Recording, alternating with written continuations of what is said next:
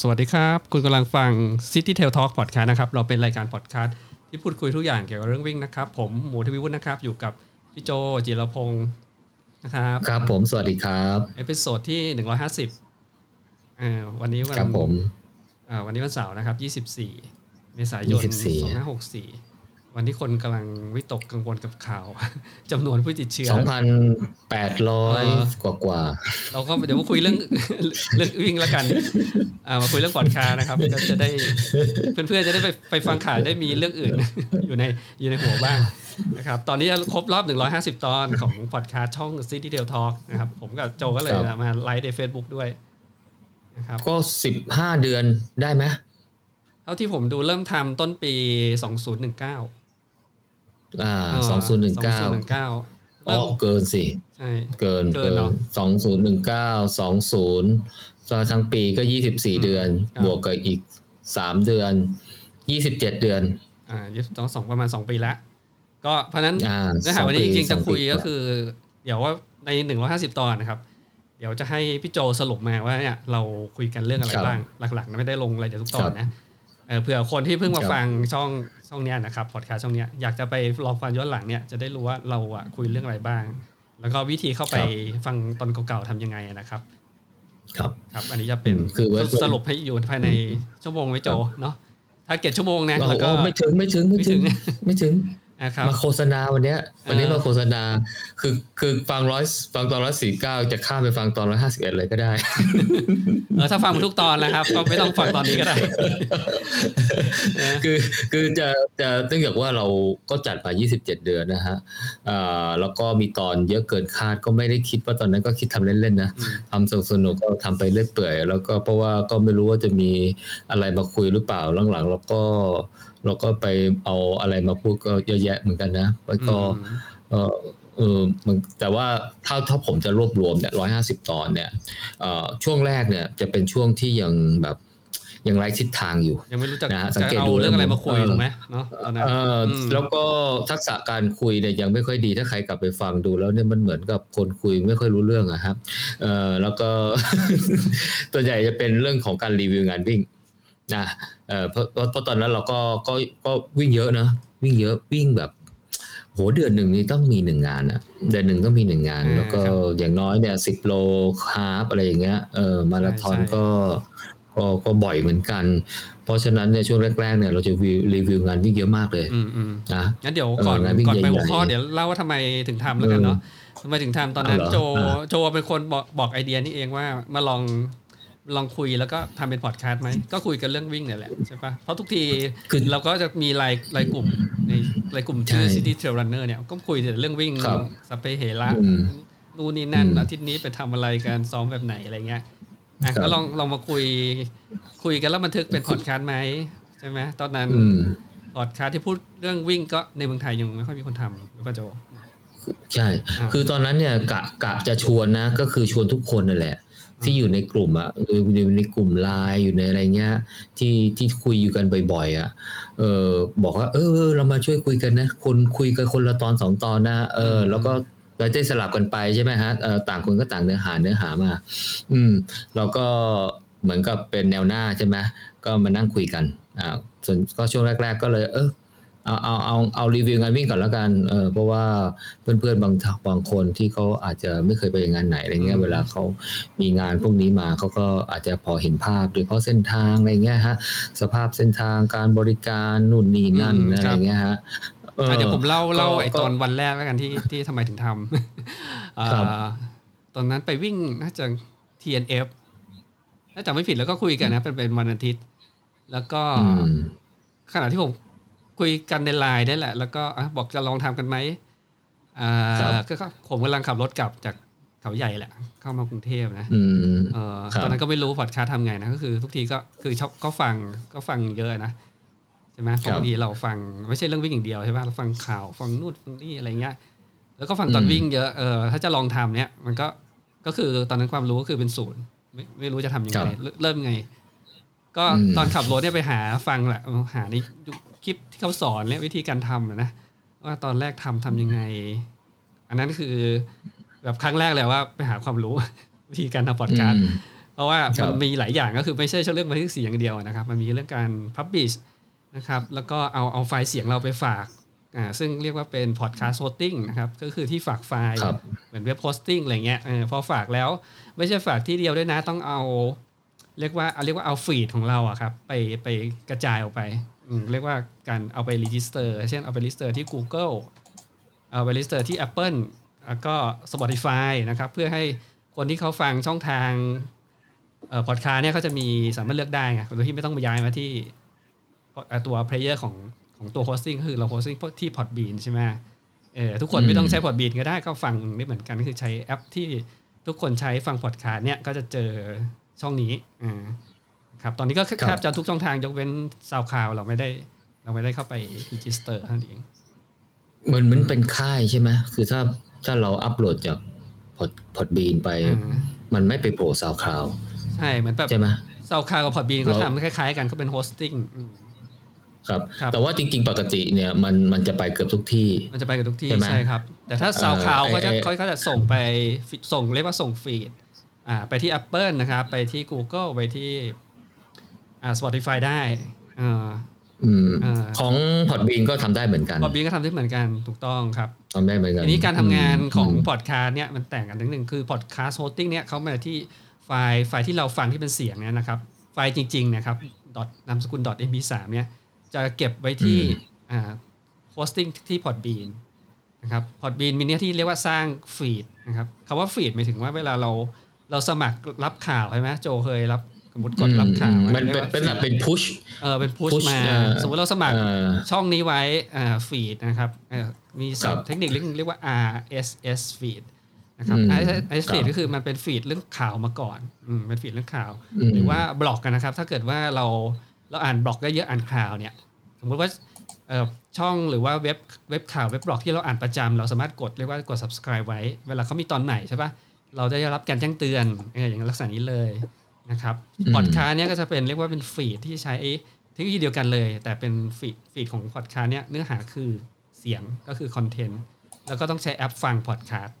อ่าแล้วก็จะฟังได้ ประมาณนี้อืมก็อันเนี้ยฝึกทำหนึ่งสัปดาห์ แล้วก็เริ่มบันทึกตอนครับที่ตอนที่หนึ่งกันเลยถ้าจำได้นะครับอืมตอนหนึ่งก็เลยอืมตอนนั้นก็เอาเอาน้องน้องอาร์ตศึกศิลป์มาช่วยเพราะว่าเขาอะ เป็นผู้เชี่ยวชาญพอดคาสต์ทำมาก่อนใครเลย เอามาช่วยเราสองสามตอน หลายตอนเหมือนกันนะแล้วก็ตั้งใจแล้วก็ตั้งใจว่าอยากจะให้มาเป็นpodcaster มาคนช่วยทำรายการด้วยออกมาเป็น hosting เออมาเป็นโอ host เออมาเป็น hostเออแต่แต่หลังๆก็ไม่มาไม่มีใครมาเลยฮะต้องต้องไปเชิญมา ต้องเอาคอนเทนต์ที่เขาสามารถ contribute ได้ ก็พอเห็นเห็นเราพอพอ run ได้แล้วก็โอเคอะพี่ๆก็ทำกันต่อไป ก็ทำกันได้แล้ว อยากทำก็ทำไปใช่ใช่อืมเรื่องของมึงครับแล้วเบื้องหลังก็ง่ายๆอย่างนี้ก็คือเอ่อบันทึกทุกครั้งที่ผ่านมาเนี่ยร้อยกว่าตอนเนี่ยผมกับโจไม่เคยไปนั่งครัแล้วบบันทึกด้วยกันนะก็คือจะเป็นลักษณะบันทึกจากที่บ้านอืมอยู่รับคนละที่อยู่คนละที่อยู่ยกเว้นจะมีที่แบบเราไปเราไปคุยอะไรข้างนอกใช่ไหมแล้วก็มีบันทึกเช่นบันทึกวิดีโออ่ามีไว้มีอยู่ครั้งมีอยู่สองครั้งสองครั้งเหรมีอยู่สองครั้งเออสองครั้ง ครั้งแรกเนี่ยน่าจะเป็นเปิดท้ายขายของ ที่อ๋อแถวสุขุมวิทป่ะใช่ใช่เอ่อ๋ออที่เอ่อใช่ไหมใช่ไหมอ๋อเป็นงานการกุศลเอ่อครับก็เนี่ยไปแชร์เรื่องงานการกุศลซิตี้รันอะไรเงี้ยอืมเขาเอาของมือสองอะไรมาขายแล้วก็ครับรายได้เหมือนกับไปทำบุญหรือบริจาคที่ไหนตักที่หนึ่งผมจำไม่ได้ละ ของป๊อปอะใช่ไหมป๊อปเมื่อก่อนเขาทำร้านไอ้อะไรนะ อะไรอะไรอะไรอะไรแหลบแหลบร้านแลบแต่ร้าร้านนแลแลบบใช่ไม่ไหมได้ทำแล้วมั้งตอนนี้เข้าใจว่าไม่ได้ทำเออเออเออไม่แน่ใจนะเออ ครับเออแล้วก็อีกครั้งหนึ่งก็คือที่ร้านอาหารพี่โต้งอ๋อว่าตอนนั้นพี่โต้งแกงป่าพี่อืมอ่าพี่โต้งแกงป่า ตอนนั้นไปสัมภาษณ์พี่ณะใช่ไหมเพราะว่าตอนนั้นได้ใช่เหรียญใช่อันนั้นน่าจะตอนเหรียญหกเหรียญอืมเออใช่ไหมเพิ่งได้ตอนซิกนั้สนได้ตาเหรียญร์ใช่ไหมซิกสตาเอร์อเออครับอืมแล้วก็เพิ่งก็เพิ่งกลับวันจากบอนั้นสนะตันเพราะว่าถ้าจำไม่ผิดหลังจากไม่กลับจากชิคาโกอ๋ออ๋อครับที่ชิโกอ่าครับกลับจากชิคาโกเพราะว่าผมไปด้วยไงอืม เออแล้วก็ไปฉลองกินข้าว แล้วก็ถือโอกาสคุยกันเลยสัมภาษณ์กันเลยวันนั้นน่ะ ใช่ไหมใช่ไหมใช่ใช่แล้วแล้วนอกนั้นก็อยู่คนละที่แบบนี้แหละอ่านอกนั้นจะเป็นไม่แบบไม่ได้นี้ไปไหนแล้วเบื้องหลังก็คือเราบันทึกอืมโดยใช้แอปคือสกายนะครับสกายครับคือเราใช้สองคนเข้ามาจอยเหมือนกับประชุมกันแล้วอย่างเงี้ย แล้วก็มันจะมีปุ่มบันทึกใช่ไหมแล้วก็เอาเฉพาะเสียงอืมเอาเสียงมาตัดต่อเออเนี่ยคือร้อยสี่สิบกว่าตอนที่ผ่านมาก็ทำประมาณนี้ นะครับใช้ใช้บันทึกอืมผ่าน Skype แต่ Skype เวลามันบันทึกมันไม่ได้เป็นเสียงนะมันเป็นวิดีโอ มันบันทึกวิดีโอตลอดเลยเออก็คือมันจะต้องไปเอาแต่เสียงมาก่อนใช่ก็ต้องเอาไปถอดเสียงมานะ แล้วก็เอามาเอามาตัดต่อนะครับ วิธีการตัดต่อก็คงไม่ใช้แอปแอป freeware ที่อ่าเรียกว่า Audacity นะครับเออคือครับเอาพอได้เป็นเสียงที่ดึงมาจากวิดีโอใช่ไหมครับ ก็เอาเรียกว่าเอา jingle jingle ที่ได้ยินเสียงตัวเนี้ยเพลงตัวเนี้ยนะ เอออืมอ่าเอามาใส่รู้สึกว่าข้างหน้ามีหลายเวอร์ชันแล้วก็ใส่ข้างหลังเออมีมีครับ ตอนนี้เวอร์ชันเดียวนี่ไฟล์นี้ซื้อมาด้วยนะโจมันเป็นไฟล์เพลงลิขสิทธิ์เหรอเออใช่ไม่ตอนแรกมันมันไม่ใช่เพลงนี้นี่ ใช่ตอนแรกผมก็ไปเอาเพลงที่มัน อ่า เรียกว่าของ free royalty เหรอ free อ่า royalty free คือเพลงที่ เพลงที่ก็คืออมีลิขสิทธิ์คือแค่แค่แจ้งเขาบอกว่าอะเอามาใช้นะคือสามารถเอามาใช้ที่เป็น non commercial ได้อืมไม่เราไม่ได้เอามาหาเงินต่ออะไรเงี้ยอืมครับครับ อ๋ออันนี้ซื้อมาเนี่ยผใช่มเพิ่งทอันราบเนี้ยเนี่ยเสียงจริงซิงเกิลซื้อมาไใช่ไม่ไม่ได้ช่วยออกตังค์เลใช่ยใช่คือการที่ซื้อมามันจะได้ไม่ซ้ำใครจะได้ไม่เหมือนใครเออใช่ใช่เพราะเขาก็จะไม่ขายให้คนอื่นแล้วเหรอหรือไงเขาก็ขายแต่ก็คือคนที่ซื้อไปก็คือได้ได้สิทธิ์การเอาไปใช้อะอืมอ๋อได้สิทธิ์การไปใช้โอเคครับ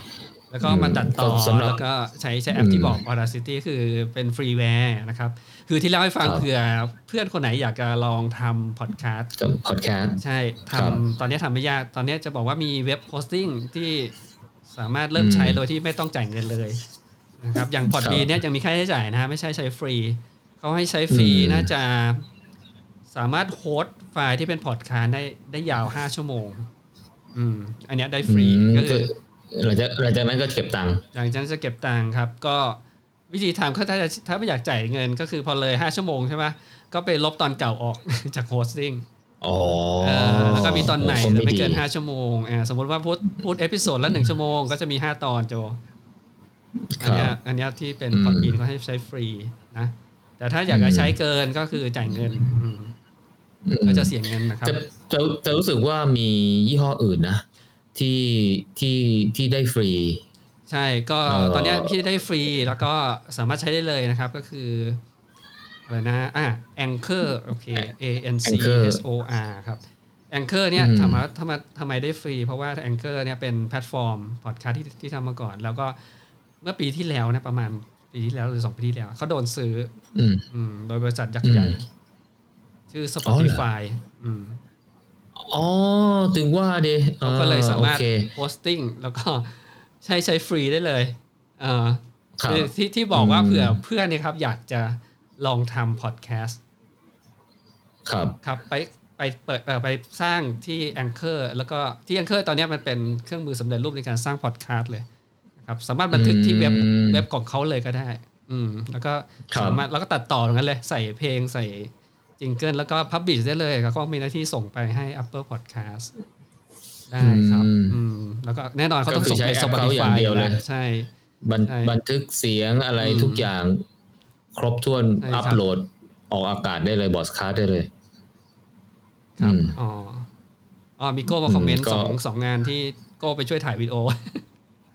อ๋อเออใช่ใช่ใช่ทั้งสองงานเลยทั้งสองงานเลยใช่ป่ะโก้เออโก้โก้เป็นไปช่วยถ่ายโอ้โหเป็นตากล้องเอ่อเออวันนั้นวันแรกร้อนใช่ไหมอีกวันหนึ่งก็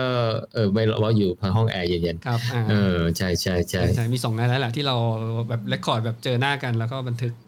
ด้วยกันนะครับ ที่เหลือก็เป็นแบบรีโมทแบบนี้อะเบื้องหลังก็เล่าประมาณนี้แล้วกันว่าทำมาแบบนี้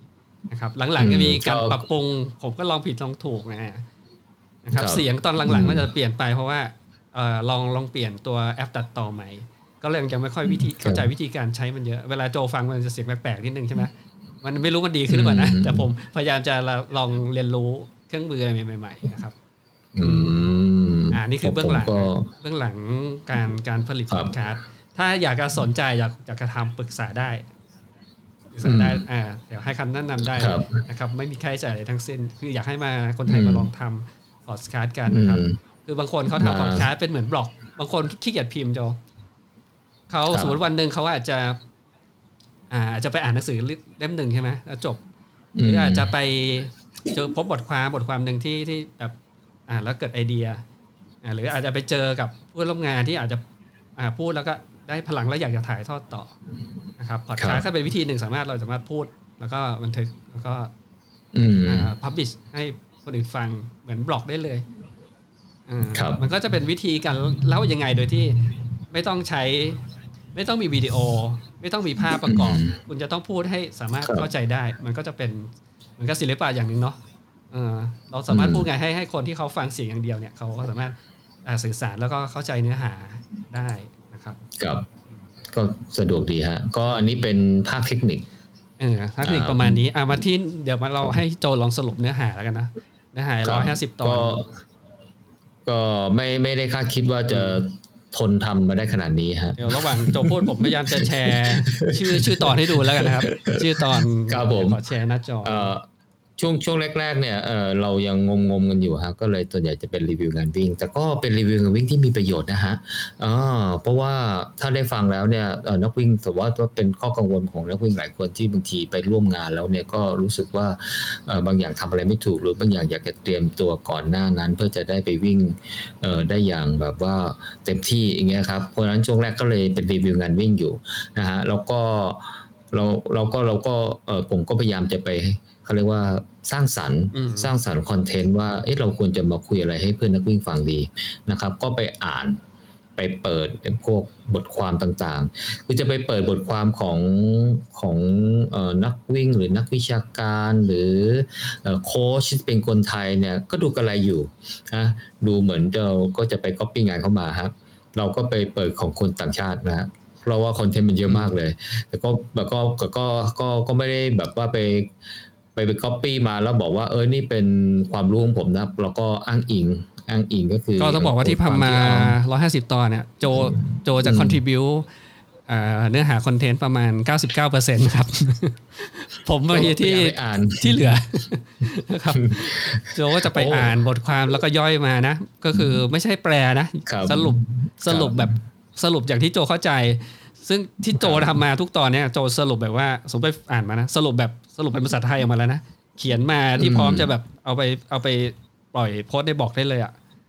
เขียนมาในแบบที่ที่โจเข้าใจแล้วถูกไหมไม่ใช่ไปแปลตัวต่อตัวด้วยนะ เออครับ คืครัอบคือยุคแรก ๆ เนี่ยก็อาจจะเป็นโน้ตโน้ตไว้ แต่ว่าไม่ได้พิมพ์อืมอะไรไว้ไงฮะก็ครับเราก็เอามาสรุปแล้วก็มาเล่า เล่าให้ฟังครับนะฮะเออแต่พอพอเล่าเล่าบางทีก็รู้สึกตะกุกตะกักเหมือนกัน แล้วก็บางทีเรารู้สึกว่าเออเราก็ลืมเนื้อหาบางอย่าง หรือว่าพูดมันไม่ได้เอ่อไหลลื่นอะไรเงี้ยฮะเออตอนหลังก็เลยแปลไปด้วยก็คือเอาบทความนั้นน่ะมาแปลเลย แล้วเราก็พิมพ์ตามเอ่อสรุปเหมือนกับรวบยอดอ่านพารากราฟนี้ปุ๊บเราเราก็พิมพ์เลย พิมพ์พิมพ์พิมพ์พิมพ์อะไรเงี้ยครับผมแล้วเวลาเอามานั่งคุยกันกับหมูเนี่ยฮะผมก็จะเปิดดูแล้วผมก็จะดูเห็นประเด็นแล้วเราก็นั่งคุยให้ฟัง ก็จะประมาณนี้ เพราะว่าเออมันจะทำให้ออย่างแรกเก็บประเด็นได้ครบถ้วน แล้วก็ทำให้เราเออพูดภาพรวมได้ได้ได้ตรงตามเนื้อหาของบทความนั้นนะครับ อืม ไม่งั้นบางทีเราก็เอ๊ะพูดพูดไปแล้ว เอ๊ะมันใช่หรือเปล่าวะอะไรเงี้ยเพราะว่าผมเองก็ไม่ได้เออมีความรู้แบบว่าเต็มที่เลยนะ ไม่ได้เรียนอะไรมาทางด้านนี้นะฮะเพราะฉะนั้นเนี่ยเออ บางทีการอ่านรอบเดียวบางทีก็ยังไม่ค่อยเข้าใจเหมือนกัน เพราะว่าบางทีมันก็เป็นเรื่องเออวิชาการลึกๆอะไรเงี้ยหรือไม่ก็จะต้องมีความเข้าใจในวิชาการที่เป็นเบื้องต้นอะหรือว่าก่อนหน้านี้มาก่อนละมันถึงจะอ่านบทความเหล่าเนี้ย ได้เข้าใจได้อะไรเงี้ยครับครับผมเอ่อการอ่านตอนแรก ๆ ก็เลยเป็นพวกบทความที่มันไม่ค่อยยาวเท่าไหร่อะไรเงี้ยแล้วก็สรุปใจความสำคัญของของบทความมา ก็ตัวเองก็ได้ความรู้ไปด้วยผมก็รู้สึกว่าเออพอพอเราอ่านเมื่อก่อนอ่านแบบอ่านผ่านๆอะไรเงี้ย แต่ตอนนี้เนี่ยเราอ่านแล้วก็เราต้องมาเล่าให้คนอื่นเขาฟังเนี่ยนะครับ ก็เลยทำให้ก็รู้สึกเข้าอะเข้าใจในในเนื้อหาของมันแต่ละบทควาต่างมกันไหม่โจถ้าดีขึ้น ถ้าอืมเทียบกับสมมติว่าโจอ่านเพื่อที่แบบอยากเราเราอยากรู้เองกับอ่านเพื่อที่ต้องการมาถ่ายทอดต่อเนี่ย มันมันอืมมีอะไรต่างกันไหมแบบเอามาต่างกันเยอะเลยมาฮะฟังเอามาอืมเล่าความอ่าจาอ่านรู้เองก็รู้มั่งไม่รู้มั่งก็ช่างมันอะไรเงี้ยเราก็ไม่ค่อยคิดอะไรมากไง เออแต่แต่ถ้าอ่านแล้วมาเล่าให้คนอื่นต่อเนี่ย แล้วเราเราไปแล้วตะกุกตะกักแล้วเราไม่รู้เรื่องเนี่ย รู้สึกว่าดูจะขายหน้าพอสมควรฮะ ก็เลยไม่ไม่ก็เลยต้องตั้งใจอะฮะ อืมอืมตอนช่วงแรกก็จะเป็นบทความเพราะฉะนั้นเนี่ยถ้าใครไปไล่ตัว EP แรก ๆ ดูเนี่ย ก็จะมีพวกบทความทางวิชาการที่อ่านมา บ้าง ก็เพราะฉะนั้นเนี่ยเนื้อหามจะไม่ปฏิปต่อ เนื้อหามก็จะเป็นคล้ายๆ เป็นเทคนิคหรือข้อแนะนำหรือทิปหรืออะไรพวกนี้นะครับ ผมก็จะประมาณนั้นนะฮะเป็นเรื่องๆไปจบในตอนอะไรเงี้ยครับ ผมเพราะฉะนั้นความลึกหรือความละเอียดอะไรเงี้ยจะไม่ค่อยมีนะครับผมก็คือเท่าที่คอนเทนต์ในบทความนั้นเนี่ยเเขาเขียนอธิบาย อืม เวลาผมแปลมาผมก็แปลตามคอนเทนต์ตามนั้นแหละ เราก็อาจจะไม่อินกับไอ้ไอ้ความรู้ที่เขาให้มาสักเท่าไหร่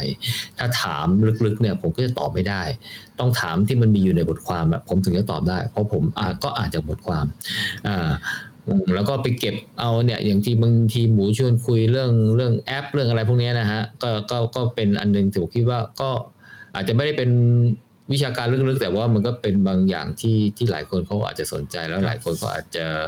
ได้ประโยชน์อะไรเงี้ยผมว่าคือเบื้องหลังอะพี่โจมีทำกันบ้านอยู่แล้ว เนื้อหาที่ที่เตรียมมาคุยครับเอ่อผมจำได้มีตอนหนึ่งที่ผมบอก ผมก็ให้โจทย์โจไปว่าลองคุยเรื่องนี้ไหม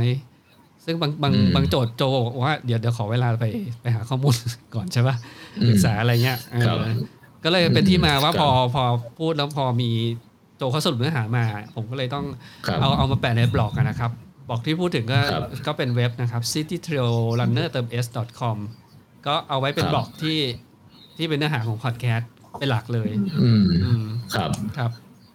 ครับก็ก็บอมมีบล็อกอันนี้แหละ ผมก็เลยคิดว่ามันน่ามันเลยได้ประโยชน์สองทางก็คือ บางคนก็อาจจะไม่ได้ฟังก็มาดูเนื้อหานี้ก็ได้ หรือบางทีเนี่ยเนื้อหาในบล็อกเนี่ย บางทีผมแปลละเอียดกว่าพูดอะพูดก็พูดแบบรวบๆอะพอแต่พอเขามาอ่านในบล็อกเนี่ยแล้วบางทีมันมีภาพประกอบมีตารางมีตัวเลขมีอะไรพวกนี้นะครับ ผมก็ประกอบกันการฟังหรือการอ่านเนี่ยทำให้เข้าใจมากขึ้นขึ้นเพราะฉะนั้นถ้าใครอยากจะถ้าถ้าย้อนถ้าไม่ได้มีเวลาฟังเยอะฮะก็อาจช่วงแรกๆก็อาจจะไม่ต้องย้อนไปก็ได้ฮะเพราะว่ามันจะเป็นคอนเทนต์ที่เป็นแปลจากบทความแต่ถ้าใครสนใจก็เข้าไปฟังได้ผมว่ามันก็ก็ก็มีประโยชน์นะฮะแต่ว่าไอ้ความลุ่มลึกเนี่ยยังไม่ค่อยมีนะฮะแล้วก็ก็ละความละเอียดอะไรเนี่ยมันมันเหมือนกับว่าความรู้ที่ผมสั่งสมมาตอนแรกๆเนี่ยมันก็ยังมีน้อยอยู่ด้วย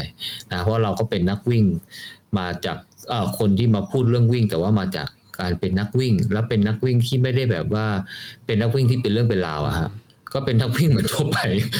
ก็คือชอบวิ่งเออไปวิ่งไปโรงงานวิ่งแล้วเราก็ชอบวิ่ง แล้วเราก็เจอคนคนนี้เราเราก็คุยเออเราก็อ่านบทความภาษาไทยเป็นหลักอะไรเงี้ยเออแล้วก็ตอนหลังก็ถึงได้พอมาคุยนี้เราก็ไปอ่านบทความภาษาอังกฤษอะไรมา แล้วเราก็เอามาแชร์เออบางทีมันเป็นเรื่องเออสิ่งที่นักวิ่งคาใจมันเป็นเรื่องที่เออเป็นข้อถกเถียงของนักวิ่งอะไรอย่างนี้อะไรอย่างเงี้ยฮะเออเถียงกันไม่จบไม่สิ้นกันสักทีวิ่งเช้าวิ่งเย็นดีลงท่าเท้าลงปลายเท้าลงกลางเท้าอะไรดีเงี้ยฮะเออคือมันจะมีพวกนี้พอเราไปอ่านปุ๊บเนี่ยพอเราเข้าใจฟันดาเบนทัลปุ๊บเนี่ยบางที พอมันสั่งสมมาเรื่อยเนี่ยมันเลยทำให้เราได้ได้ได้ข้อสรุปอะไรพอสมควรเหมือนกัน เพราะนั้นช่วงแรกๆจะเป็นบทความสั้น ก็ไปอ่านกลับมาอ่านได้ แต่ก็ยังมีเรื่องตอนใช่ไหมตอนแรกๆเนาะเออจะไปตอนแล้วก็ยังมีเรื่องเอ่อเรื่องรีวิวงานวิ่งอยู่เป็นระยะ เพราะว่าอย่างที่ว่าไงเราก็ไปวิ่ง แต่ว่าหลังๆเราจะเนื่องจากว่าเราก็ไปลงเยอะเกินไปนะเราก็เลยจะรีวิวเฉพาะมาราธอนใช่ไหมแค่มาราธอนก็ยังแบบ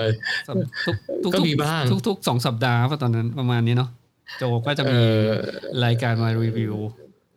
ใช่เพราะว่าไปไปไปลงงานวิ่งบ่อยเออแล้วก็ตอนนั้นก็เก็บ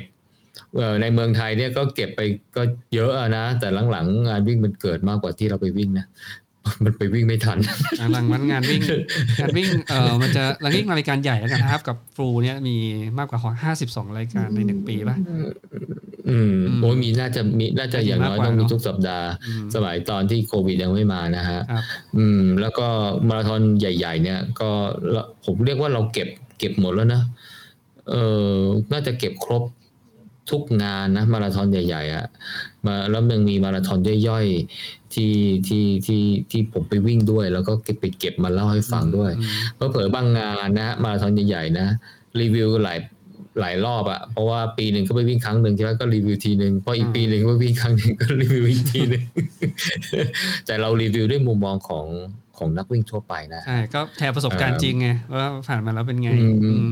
ใช่ ถ้าถ้าโจอืมหรือว่าผมไม่ได้ไปก็จะมีเพื่อนที่ที่ ที่เขาได้ไปอะมาแชร์อืมอ่างาครันบด้วยงานวิ่งด้แล้ววยก็คอนเทนต์อีกอันหนึ่งก็คืองานวิ่งของของกลุ่มเนี้ยของกลุ่มเนี้ยเอ่อบางแสนร้อยเนี่ยครับใช่ไหมฮะเอ่อก็เราก็ใช้เป็นช anel ในการที่จะสื่อสารกับนักวิ่งที่เข้ามาร่วมวิ่งในรายการบางแสนร้อย ตั้งแต่ก่อนวิ่งนะรับสมัครแล้วก็หลังวิ่ง ครับบางใช่แสไหมนฮะร้อยก็เป็นหนึ่งในอีเวนต์ ประจำปีนะอืมประจำปีของกลุ่มครับนี้นะครับ City Trail Runner เนี่ยอืมครับครับ วิ่งมาสองปีแล้วก็เว้นมาอืมสองเอ้ยวิ่งมาหนึ่งสองสามสี่ประมาณห้าครั้งละอ่าห้าครั้งแล้วก็เว้นเว้นโควิดมา ปีหน้าไม่รู้จะได้วิ่งกับโจเป็นโควิดมาผมว่าวิ่งไปเถอะไม่เป็นไรหรอกครับ เพราะว่าเราก็วิ่งห่างๆกันอะอืมอืมไม่น่าจะ ไม่น่าจะไม่นั่นมั้งอืมเดี๋ยวปีแต่ก็ปีหน้าถ้าตัวเลขสองพันก็อย่าเพิ่งปีหน้าก็มาได้คาดไหมว่า น่าจะได้รับวัคซีนกันแปดสิบเปอร์เซ็นแล้วมั้งกลางปีหน้านะเอ้านายกบอกว่าสิ้นปีนี้เนี่ยก็จะได้รับห้าสิบล้านคนไม่ใช่เหรออ๋อถ้าเขามีเตรียมไว้ร้อยล้านโดสอะไรไม่ใช่เหรอ อืมนี่ไงไปคุยกับปูตินมาแล้วไงอ๋อเออ แล้วก็ได้ไปซื้อไฟเซอร์อะไรชื่อะชื่ออะไรนะ ชื่อวัคซีนอะไรนะสปุกนิกอะถูกเปล่าเนี่ยไฟอ่าไอ้นี่ไงชื่อยานอวกาศเออชื่อลำแรกไงจำได้เปล่าสปุกนิกอะเออจำกัดใช่ไหมดาวเทียมของเออรัสเซียใช่ไหมอ่าสมัยสงครามเย็นนะใช่ไหมรัสเซียกับอเมริกาก็แข่งกันเอ่อในเรื่องของอวกาศไง สปุกนิกเขายิงขึ้นไปก่อนนะดาวเทียม อเมริกาก็ไปเหยียบดวงจันทร์ได้ก่อนอะก็แข่งกันไปใช่ไหมฮะ อืมแล้วก็มาเป็นชื่อวัคซีน อืมแล้วก็วนนั่นไปแหละนั่นเรื่แหอยละๆก็หวังว่าเอ่ออ่าหวังว่าหวังว่าหวังว่า ก็นอกจากเอ่อบางแสนร้อยเนี่ยเราก็มีอีเวนต์ย่อยๆอะฮะอย่างเช่นอ่าอิทยา 99 ก็เป็นช่องทางสำหรับคนที่ไปร่วมวิ่งนะแล้วก็มีครับรีวิวหลังวิ่งด้วยครับอืม ผมได้ก็เป็นความภูมิใจนะก็เปิดหน้าจอให้ดูนะครับที่พี่โจพูดเนี่คยรับจะเป็นผมหัวข้อในพอดแคสต์ที่ในในบอกเราอะเราจะแบ่งไว้ สามารถมาดูย้อนหลังได้ครับนะครับผมถ้าเป็นอีเวนต์เนี่ยก็อืมมีจะมีอีเวนต์ประจำปีใช่ไหมใครที่อยากที่เราไปกันทุกปีไปวิ่งครับครับครับอยุธยาอืมนะครับ แล้วก็วิ่งบางแสนร้อยวิ่งบางแสนร้อยนี่อาจจะเป็นค่อนข้างเป็นรูปแบบหน่อยนะ คือมีระบบรับสมัครอะไรเงี้ยอ่าเป็นระบบสมัครแต่ไม่ได้มีการแข่งขันเป็เอเป็กันนะครับ แล้วก็จะมีครับสมัยที่วิ่งซิตี้รันเยอะๆใช่ป่ะโจก็จะอ่าพาไปวิ่งอืมซิตี้รันในหลาย ๆ จุดครับในกรุงเทพ เคยไปต่างจังหวัดด้วยนะครับก็เป็นพร้อมกับเล่าประวัติศาสตร์อืมเออว่าครับตรงนี้มันเคยมีอะไรนะครับโอ้คนไฟฟังก็บางคนเป็นก็ไม่เคยได้ยินมาก่อนเลยบางคนบางคนเจ้าถิ่นครับอ๋อมีอย่างนี้ได้วยเหรอ ก็เป็นกิจกรรมตามชื่อกลุ่มนะ City City Trail นะ City ก็มี City Run อืมใช่ไหมก็เป็น City Run ก็เอ่ออาศัยความชอบนะเรื่องราว แล้วก็ลากเส้นว่าเราจะไปเที่ยวไหน ก็ดูว่าอืมคอนเซ็ปต์ในแต่ละทริปนั้นเอ่อว่าเราจะเอ่ออยากเล่าอะไรเพื่อนนักวิ่งฟังนะครับผมครับอืมก็จะก็ก็เป็นการวิ่งวิ่งเที่ยวซะซะเป็นหลักนะครับแล้วก็มีเรื่องราวระหว่างทางเนี่ยนะฮะให้เพื่อนๆได้ฟังนะก็จะมีเอ่อกลุ่มคนที่ชอบวิ่งแบบเนี้ยจำนวนหนึ่งนะ เอ่อเวลาจัดทีไรแล้วเราก็จะได้เอ่อได้รับการต้อนรับกับเพื่อนๆนักวิ่งกลุ่มกลุ่มครับกลุ่มที่ชอบฟังเนี้ยพอเคสยมควรเหมือนเคกัยนจัดคนอืมจากเคยไปน้อยสุดกี่คนโจ เดี๋ยวเดี๋ยวค่อยถามคนเยอะสุดนะ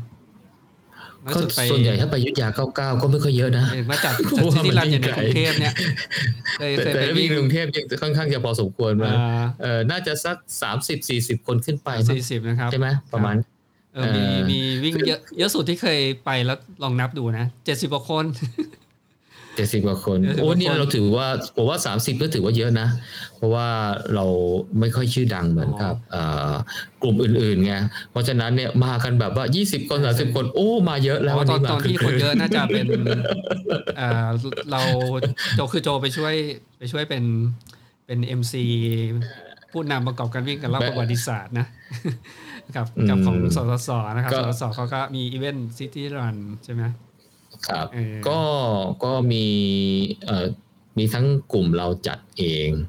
จัดเองแบบว่าไม่ได้เก็บตังค์ไม่ได้อะไรนะ ก็เราก็นัดกันแบบหลวมๆอะมาชวนมาวิ่งนัดเจอที่จุดไหนสตาร์ทไปตรงไหนอะไรเงี้ย บอกเส้นทางโฆษณาใน Facebook อะไรพวกเนี้ยแล้วก็จะมีของทาง ทางของสมาพันธ์ชมรมเดินวิ่ง แล้วก็สสสที่เขาร่วมจัดกันนะจะเป็นช่วงเช่นมีกิจก่อนกิจกรรมวิ่งสมาธิอะไรอย่างเงี้ยครับ ก็จะมีการวิ่งชมประวัติศาสตร์อะไรในกรุงเทพมหานครอะไรพวกนี้ครับ แล้วก็ใช้หลักของการวิ่งสมาธินะฮะก็คือกำหนดเอ่อเอ่อลมหายใจระหว่างวิ่งมีสมาธิทุกย่างก้าวอะไรเงี้ยฮะเพราะว่าในกทมเนี่ยเราสามารถที่ใช้เอ่อแนวทางการวิ่งสมาธิได้ดีมากเลยนะฮะเพราะว่าเราก็ต้องวิ่งไปแล้วก็เอ่อกระโดดข้ามเอ่อสิ่งกีดขวางอะไรก็ฟุตบาทไปเลยระโดดหลบกระโดดหลบก็หลบแล้วก็ดูว่าไม่ไปเอ่อลงไปอะไรกีดขวางทางจราจรเขาแล้วก็ลุ้นเอ่อลุ้นใหม่ sweeper มีนะ สนุกดีเนี่ยอ่าเออแม่แล้วก็คงระเบิดแม่ค้าคนเดินถนน เราก็ต้องไม่ให้เดือดร้อนเขาอะไรอย่างเงี้ยนี่นะถ้าฮะไม่มีโควิดนี่อ่ารู้สึกอาจารย์นรงค์ก็เตรียมจะ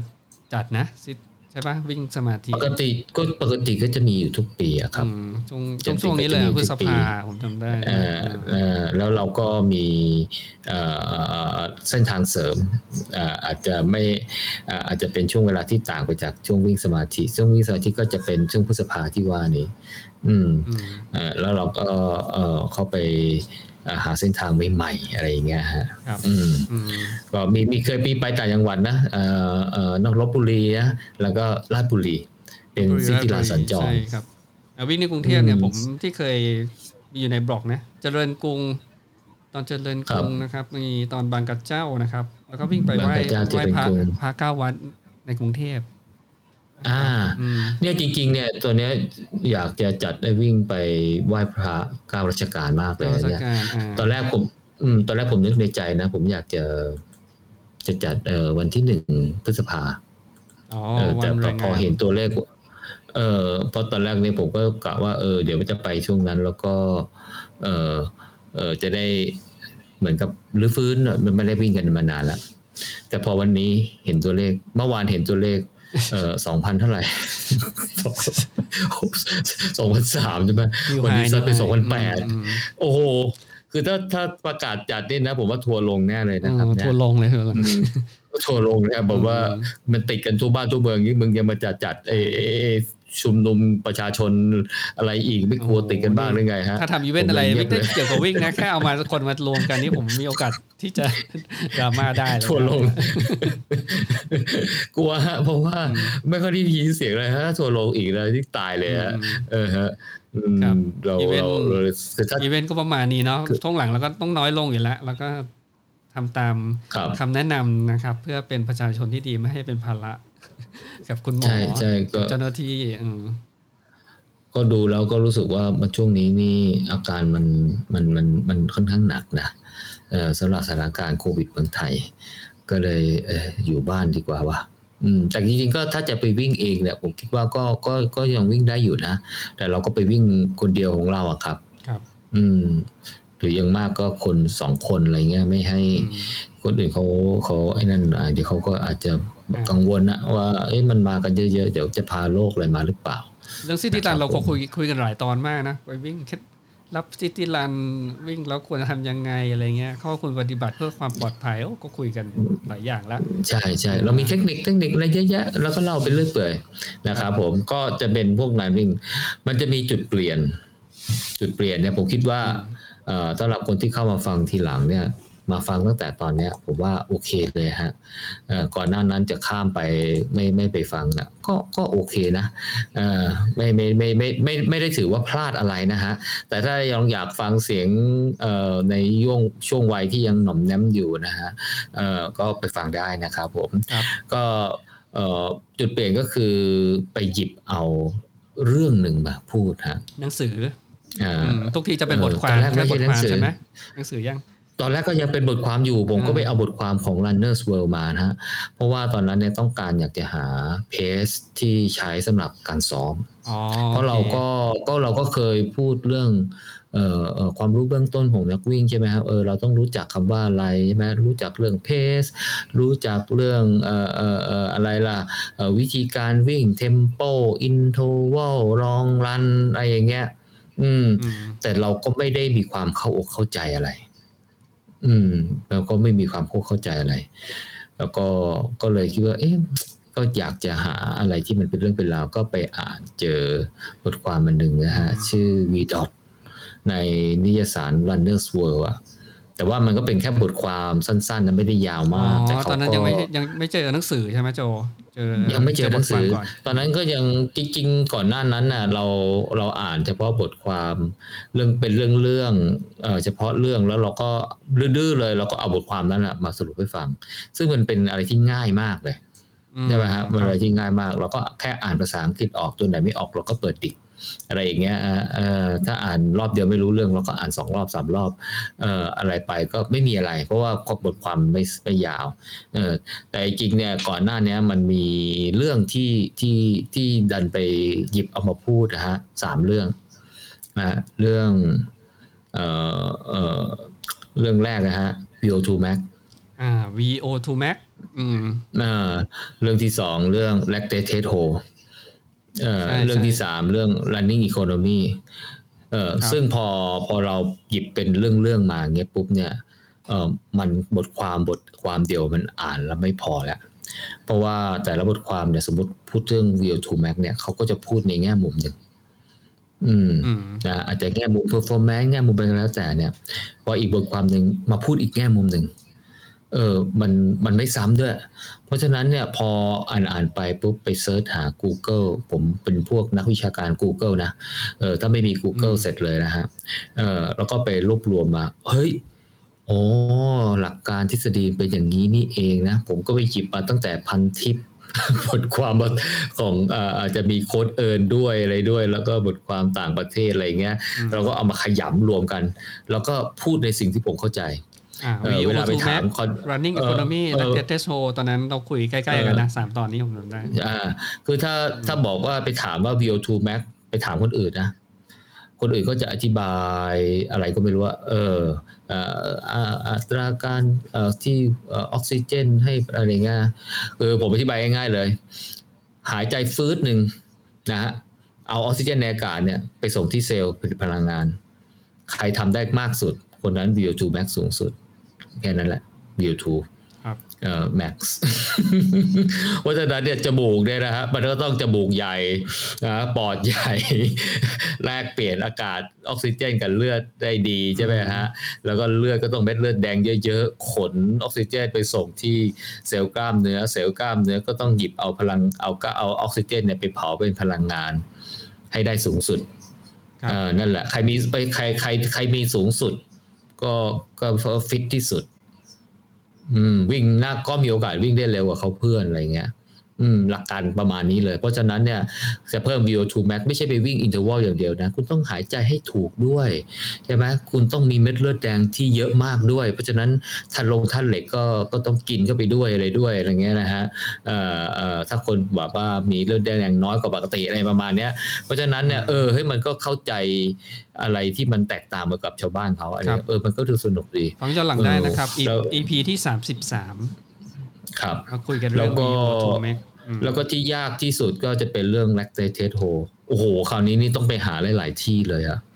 เพราะว่ามันไปพูดถึงกระบวนการเคมีในร่างกายอะไรอย่างเงี้ยนะฮะ เออ คือคือผมบอกผมก็เกริดนะในนั้นเลยว่า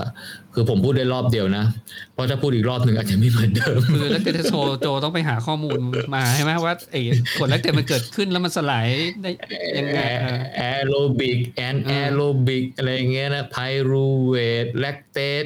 เอ่อ lactic acid อะไรอย่างเงี้ยนะ โอ้ อ่านฟังแล้วผมก็ยังแบบเออต้องตั้งใจฟังอะตัวเองก็ต้องตั้งใจฟังตัวเองต้องตั้งใจอ่านอะไรอย่างเงี้ยอ่าเพราะฉะนั้นแต่ว่าแต่ว่าเออมันทำให้เราเข้าใจระบบของร่างกายได้ดีขึ้นอ่าแนะนำนะฮะสองตอนนี้แล้วก็อีกตอนหนึ่งเนี่ย running economy ครับซึ่งซึ่งเป็นคอนเซปต์กว้างๆอะแต่ว่าเออคือ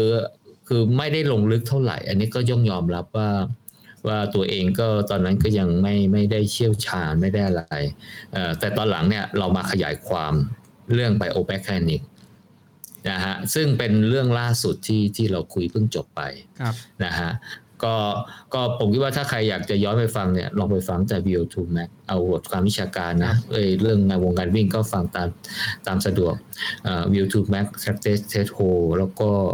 Running Economy อ่าเดี๋ยวผมแล้วบอกคราวเนี้ยเขากระโดด บอกมาเอ episode number ให้แล้วกันนะครับเผื่อคนอยากฟังย้อนหลังอืมสามตอนนี้ครับ YouTube Mac เอพิโซดสามสิบสามนะครับ ครับ ครับผม แล้วก็อืมมีเอ่อlactate threshold episode ที่สี่สิบครับ อืมอืมครับ แล้วก็มีไอ้ไอตอนอะไรนะ Running Running Economy running economy อะอยู่ใกล้ๆกันอืมเอ่อวิธีฟังย้อนหลังนะครับ ตอนนี้วิธีฟังย้อนหลังเนี่ยถ้าใช้ Spotify รู้สึกมันจะกดเข้าไปย้อนหลังมัน จะกดได้ร้อยม่ถึงตอนใช่ไหมไม่แล้วเราถ้าร้อยตอนตอนนี้มันไม่มันเลยแล้วเนาะไม่ได้แล้วเออต้องไม่ไม่ได้แล้วต้องไปหายที่หายไปจาก Podbean นะครับ Spotify เอ่อต้องกลับไปที่ Podbean อะก็คือถ้าไปค้นหาครับผมตอนหลังนะครับ ก็ไปที่ citytrailtalk.podbean.com นะครับเราก็จะมี episode แต่อันเนี้ยอาจจะต้องกดตอนเก่าๆนะกดถอยไปเรื่อยๆนะครับ ถอยไปเรื่อยๆกดแบบเนี้ยถอยไปเรื่อยก็ก็ก็อีกอีกอีก อีกแอปหนึ่งที่มีอยู่ย้อนหลังก็คือเอ่อ Castbox ๆอ๋อ Castbox เหรอ ฟังย้อนหลังเกินอืมหนึ่งร้อยตอนได้ อืม ได้ได้ผม Castbox ได้ผมไม่ได้ใช้เอ่อโจโจลองกดในมือก็โทเป็นรศัพท์ก็มองเห็นใช่ไหมอืม เดี๋ยวนะ เมื่อกี้ผมเปิดในใน Facebook เห็น โอเค มาแล้วมาแล้ว อืมโอเคนะนะคุยต่อคุยต่อคุยต่อก็จุดเริ่มต้นจุดเปลี่ยนนะฮะ อีกอันหนึ่งก็คือมาพูดเรื่อง V. ดอท นะครับผม แต่ครั้งแรกที่เราพูดเรื่อง v d o t เนี่ยจะเป็นบทความจาก Runners World เพราะฉะนั้นเนี่ยเขาจะสุขใจความสำคัญของแนวทางการฝึกซ้อมอของแจ็คแดเนียลส์นะฮะที่มาจากหนังสือ Running Formula หลักๆเขาจะเล่าเรื่องเพสเนี่ยแหละว่าเพสอ่า easy pace marathon pace threshold pace interval pace แล้วก็ repetition pace ซึ่งสรุปแบบกระชับมากเลยภายในหนึ่งบทความนะตอนนั้นเราก็จิบบทความทั้งดุ้นเลยเอามาเล่า แต่ว่ามันก็ก็ก็ก็พอพอได้เพราะว่าเขาอ้างอิงการคำนวณเอ่อผ่าเพจโดยใช้ v d o t calculator ของของลุงแจ็คใช่ไหมฮะซึ่งเราก็สามารถที่จะเข้าไปในเว็บ Run Smart Project คำนวณได้ ก็ได้ไอเดียมามาฝึกซ้อมอืมนะฮะแต่ว่า พอพอมาได้ไอเดียมาแต่เราก็รู้สึกว่าเออได้เพจมาซ้อมอะแต่ว่าเอ๊ะจริงๆแล้วเนี่ยวิธีการซ้อมที่ถูกต้องเนี่ยมันควรจะเป็นอย่างไรนะเราควรจะวิ่ง easy run อย่างไร เราควรจะวิ่งมาราธอนเพสอย่างไร ควรวิ่ง threshold pace อย่างไร ควรจะวิ่ง interval อย่างไรใช่ไหมฮะเออเอาก็จริงเนี่ยเออมันก็ดูเหมือนว่าเราก็เก่งนะหมายความว่าเฮ้ยเราก็วิ่งเทมโปเราก็รู้ว่าเขาวิ่งเทมโปเพสสิแล้วเราก็วิ่งไปเทมโปก็คือวิ่งต่อเนื่องก็ไม่มีอะไรเอ่อวิ่งไปแต่เอ่อเอ่อ lactate threshold อะไรอย่างเงี้ยนะฮะเอ่อหรือไม่ก็ interval interval ก็วิ่งเป็นเป็นเซตๆอะไรเงี้ยวิ่งเร็วแล้วก็วิ่งช้าสลับกันไปอะไรเงี้ยเออแต่แต่พอมันลึกๆแล้วอ้าวทำไมมันต้องวิ่ง interval 400 เมตร 600 เมตร 800 เมตรพันเมตรพันสองร้อยเมตรพันหกร้อยเมตรอ้าวมันมีความแตกต่างกันอย่างไร แล้วทำไมต้องพักหนึ่งนาทีสองนาทีสามนาทีสี่นาทีรู้ป่ะไม่รู้ว่าเออเราก็อาศัยการ Copy ของเขามาอ่านตัวรางสำเร็จรูป ซึ่งมันไม่มี รายละเอียดอะไรเลยไงอืม แล้วทำไมมันวิ่งวิ่งกี่วันต้องพักกี่วัน แล้วต้องทำอะไรบ้าง เราไม่รู้เออก็ก็เลยไปหาหนังสือมาอ่านนะฮะเพราะว่าในบทความนั้นเขาก็บอกอยู่แล้วว่าเขามาจากหนังสือ running formula เอ่อพอได้หนังสือนี้มาปุ๊บก็ตอนแรกก็ไม่ได้ตั้งใจจะแปลทั้งทั้งหมดนะฮะ ก็กะว่าจะไปอ่านส่วนที่อยากรู้เลยคือ interval ว่ามันซ้อมกันยังไง อืมเพออ่านอ่านไปปุ๊บมันมันเริ่มติดติดบางเรื่องติดบางอย่างละเพราะว่าหนังสือเนี่ยเวลาเขาอธิบายเนี่ยเขาก็จะอ้างอิงไปถึงความรู้ต้นๆของเล่มก่อนอันนั้นนะเช่น training principle อะทำไมเอ่อเขาถึงออกแบบโปรแกรมมาอย่างนี้ เพราะว่า training principle มันมันเป็นอย่างนั้นอย่างนี้อะไรอย่างเงี้ยเออ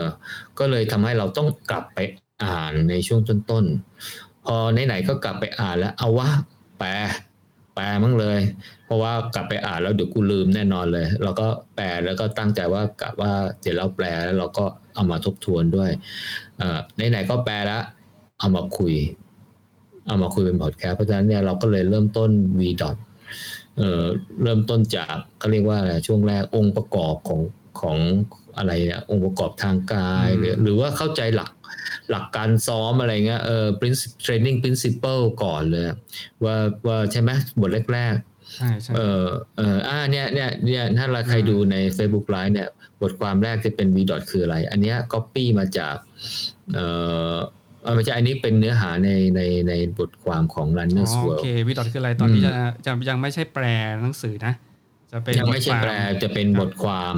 อ่าแล้วก็เนี่ยแหละไอ้เรื่องของอ่า training principle เนี่ยแหละ เออที่ที่ที่เป็นจุดเริ่มที่เป็นบทเริ่มต้นเลยบทที่หนึ่งเลยอะ อันนี้ผมก็เลยนั่งไล่เลยฮะ แล้วก็มาด้วยเทรนนิ่งอะไรล่ะเอ่อองค์ประกอบทางกายภาพอะ physio physiology of training intensity อะไรเงี้ยจริงๆก็คือพูดหลักการแต่ละเพสนั่นแหละ เออแล้วหมูก็ส่งบอกว่าเอ้ยมันมีบทที่ศูนย์นี่นะ ingredient of success ก็เลยย้อนไปแปลคล้ายๆ เป็นบทนำอะเอ่อ ingredient of success แบบว่าใครจะขึ้นสู่เอ่อเอ่อโพเดียมนะ ขึ้นสู่เวทีแห่งชื่อเสียงเนี่ย อืม แบบว่าถ้าเป็นเวทีใหญ่ ๆ เนี่ย เอ่อลำพังโปรแกรมการซ้อมเนี่ย ไม่พอ อยู่ต้องมีอย่างอื่นด้วยอืม เพราะว่าโปรแกรมการซ้อมเนี่ยเหมือนเป็นอันดับที่สี่เลยมั้งอะใช่ไหมใช่ไหมต้องเกิดมาต้องแบบว่าเอ่อเอ่อยีนดีอะไรเงี้ยฮะเออเหมือนกับเอ่อพรสวรรค์เกิดขึ้นมาแล้วเออเอ่ออันที่สองรู้สึกว่าต้องเป็นเรื่องของเอ่อเอ่อ passion อะไรจิตใจอะไรเงี้ยใช่ป่ะเอออันที่สามรู้สึกจะเป็นเรื่องของเออเขาเรียกว่าการสนับสนุนจากสิ่งรอบข้างอะ ไม่ว่าจะสนับสนุนทางกายสนับสนุนทางใจสนับสนุนอะไรก็แล้ว แต่อันดับที่สี่ถึงเป็นโปรแกรมการซ้อมอืม เพราะฉะนั้นเนี่ยโปรแกรมการซ้อมเนี่ย ก็คือถ้าแบบว่าซ้อมๆแล้วเราทำไมไม่เห็นเป็น เออนักกีฬาทีมชาติสักทีเนี่ยเออก็ต้องกลับไปดูไอ้สามข้อครั้งแรกด้วยเพราะว่าไอ้สามข้อแรกเนี่ยเออยุงแจ้งบอกสำคัญอะไรอย่างเงี้ยเออแล้วคราวนี้ก็มาว่าด้วยอะไรละหลักการอะไรเงี้ยนะเออ จนกว่ากว่าจะไปถึงเพจซ้อมนะฮะโอ้โหพูดพูดเกือบสิบตอนเลยมั้งอะเพราะว่าหนังสือเนี่ยมันว่าด้วยเรื่องของทฤษฎีเอ่อที่นำไปสู่ความเป็นเลิศไงโปรแกรมการซ้อมเนี่ยมันเป็นเรื่องที่มาทีหลังไง มันก็ไม่มีอะไรนี่โปรแกรมการซ้อมคุณก็ไปซ้อมกันนั่นแหละ แต่ถ้าคุณจะซ้อมแบบให้มันมีประสิทธิภาพนะก็อยู่ต้องเข้าใจไอ้หลักการเบื้องต้นทั้งหมดเนี้ยเวลาไปซ้อมเนี่ยจะได้รู้ว่าซ้อมไปเนี่ยเพื่อจุดประสงค์อะไรเพื่อเป้าหมายอะไร นะฮะปริมาณมากน้อยแค่ไหนอะไรแค่ไหน แล้วมันเหมาะสมกับตัวเราหรือเปล่า เพราะว่าเออเออแต่ละคนเนี่ยตารางซ้อมก็อาจจะเหมาะสมกับบางคน ไม่เหมาะสมกับบางคน มันต้องมีการปรับเปลี่ยนให้สอดคล้องเออของแต่ละคนเออมันเป็นมันมันมันมันไม่ใช่ว่าตารางซ้อมของใครคนใดคนหนึ่งเนี่ยเออหรืออันใดตารางใดตารางหนึ่งเนี่ยมันจะใช้ได้กับทุกคนบอกมันไม่ใช่อ่าไม่งั้นก็จะไม่ต้องมีจำเป็นต้องมีโค้ดเนาะ เออแล้วยิ่งไปกว่านั้นเนี่ยผลของการซ้อมเนี่ย มันสะท้อนกับร่างกายที่เราレスปอนจิตใจที่เราレスปอนกับตารางซ้อมด้วย เพราะฉะนั้นมันต้องปรับไงคือ ตารางซ้อมมันจะไม่ static มันต้อง dynamic อะเพื่ออะไรเพื่อให้เราสามารถซ้อมต่อไปได้ แล้วมีความสามารถของร่างกายเนี่ยพัฒนาขึ้นความเร็วรีขึ้นนะวิ่งได้ทนขึ้นอึดขึ้น แล้วก็จิตใจเนี่ย มันยังไปต่อเนื่องได้อะอืม ก็เนี่ยแหละคือวิธีคือวิธีการซ้อมอย่างมีประสิทธิภาพ ก็ถ้าเราเข้าใจหลักการ ชอบฟังนะครับก็เราอาจจะมีความสามารถในการปรับตารางซ้อมได้ แต่ถ้าเรามีโค้ชเราก็ไม่ต้องเข้าใจข้างนอกก็ได้ เราก็เชื่อโค้ชไปอะไรเงี้ยอืม ตอน VDOT มีมีพูดมา 20กว่าตอนนะครับแต่ว่าเรามีเรามีหก section เนี้ยอยู่ในบล็อกด้วย ก็เข้ามาอ่านย้อนหลังได้ แล้วก็ตอนที่แล้วนะ podcast episode ที่แล้ว พี่โจพูดสรุปไว้ทั้งหมดอยู่ในตอนเดียว แล้วก็เพื่อนที่ต้องการเข้าไปลง detail ใน20 ตอนก็ไปฟังย้อนหลังกันได้ แต่บางตอนที่เป็นเรื่องโปรแกรมซ้อมอาจจะต้องดูบล็อกประกอบด้วยนะครับ ครับก็ VDOT นี่แหละครับ เป็นความภาคภูมิใจของของพอดแคสต์อันนี้เลยนะฮะต้องบอกว่าเป็นความภาคภูมิใจเลยนะฮะคือถ้าพอดแคสต์นี้ไม่มี V ดอทนะฮะพอดแคสต์นี้ก็ ก็ไม่ค่อยมีประโยชน์เท่าไหร่แล้ววิ่งมากเท่าไหร่ เอางั้นเลยว่านี่ถ้าถ้าโจจะไม่มาเล่าให้ฟังคำวอดคานี่ไม่รู้ว่าจะมีจะมีแรงจูงใจให้อ่านหนังสือจบไหมไม่มีฮะไม่มีฮะอ๋อเออผมเรียนปริญญาตรีมา ผมยังไม่เคยอ่านหนังสือภาษาอังกฤษจบสักเล่มเลย ผมอ่านข้ามๆอะอ่านไปสอบนี่เป็นครั้งแรกเนี่ยผมอ่านอะไรต้นจนจบเลยนะฮะครับตลงตารางซ้อมเลยอ่านเรียบเลยนะฮะแปลมา แปลมาครบอะนะครับเอออืมคือไปพิมพ์เป็นหนังสือภาษาไทยได้เนี่ยก๊อปปี้อย่างเงี้ยนะฮะอาจจะมีข้ามไปบางเรื่องที่คิดว่าไม่เกี่ยวกับนักวิ่งระยะไกลไงเช่นเอ่อการซ้อมระยะ 800 เมตร อะไรเงี้ย 1,500 เมตร 3,000 เมตรเนี่ยผมคิดว่ามันคงไม่ใช่ target กลุ่มของคนที่ฟัง City Trail Talk อะผมก็เลยข้ามไป อันนี้ข้ามแบบตั้งใจนะเออแล้วก็มีที่ข้ามอีกอันหนึ่งก็เป็นตารางซ้อมสำหรับ cross country อะอืมอ๋อผมคิดว่าโอเคมันมันก็ เออมันก็เลยก็เลยข้ามไป และนอกนั้นคือก็ลุงแจ็คไม่ได้ข้ามเลยมั้งโค้ชอเมริกันอืมคือเขาก็นิยม cross country ที่เหมือนกับวิ่ง trail บ้านเรานะแต่ภูมิประเทศบางที่อืมเขาอาจจะเป็นเป็นเป็นทางที่มันไม่ได้ลำบากมากก็เป็นแบบ cross country นะแค่แค่วิ่งวิ่งในป่าแต่ track อะเขาเขาวิ่งน่าวิ่งกว่าบ้านเราที่เป็น trail แบบป่าดิบนะนะอืมแต่กึ่งแต่ cross countryีมันเหมือนกึ่งกึ่ง road กึ่งกึ่ง trail นะอืมก็คือสภาพมันอาจจะไม่ได้มีเกณฑ์อะไรเยอะ แต่อาจจะถนนอาจจะเอ่อเป็นทางธรรมชาติอะไรอย่างเงี้ยป่ะอืม ไม่ใช่เป็นแบบลาดยางหรือว่าซีเมนต์อะไรอย่างเงี้ยเออ อืมซึ่งซึ่งผมอ่านอ่านเนี่ยรู้สึกว่าเออมันเหมือนกับได้รับความนิยมมากนะไอ้คอคันที่ในต่างประเทศเนี่ยเราก็ไม่มีฟีลลิ่งอะไร เราก็แค่ไปร่วมงานต่างประเทศใหญ่ๆนะเราก็ไม่เคยร่วมงานต่างประเทศย่อยๆอะไรอย่างเงี้ยนะอืม ก็ก็ถือว่าเอ่อถ้าไม่ไม่ได้ไปพูดเรื่อง v d o t เนี่ยเอ่อเอ่อ ที่ที่เทลท็อกพอดแคสต์นี่อาจจะไม่ค่อยดูน่าสนใจครับ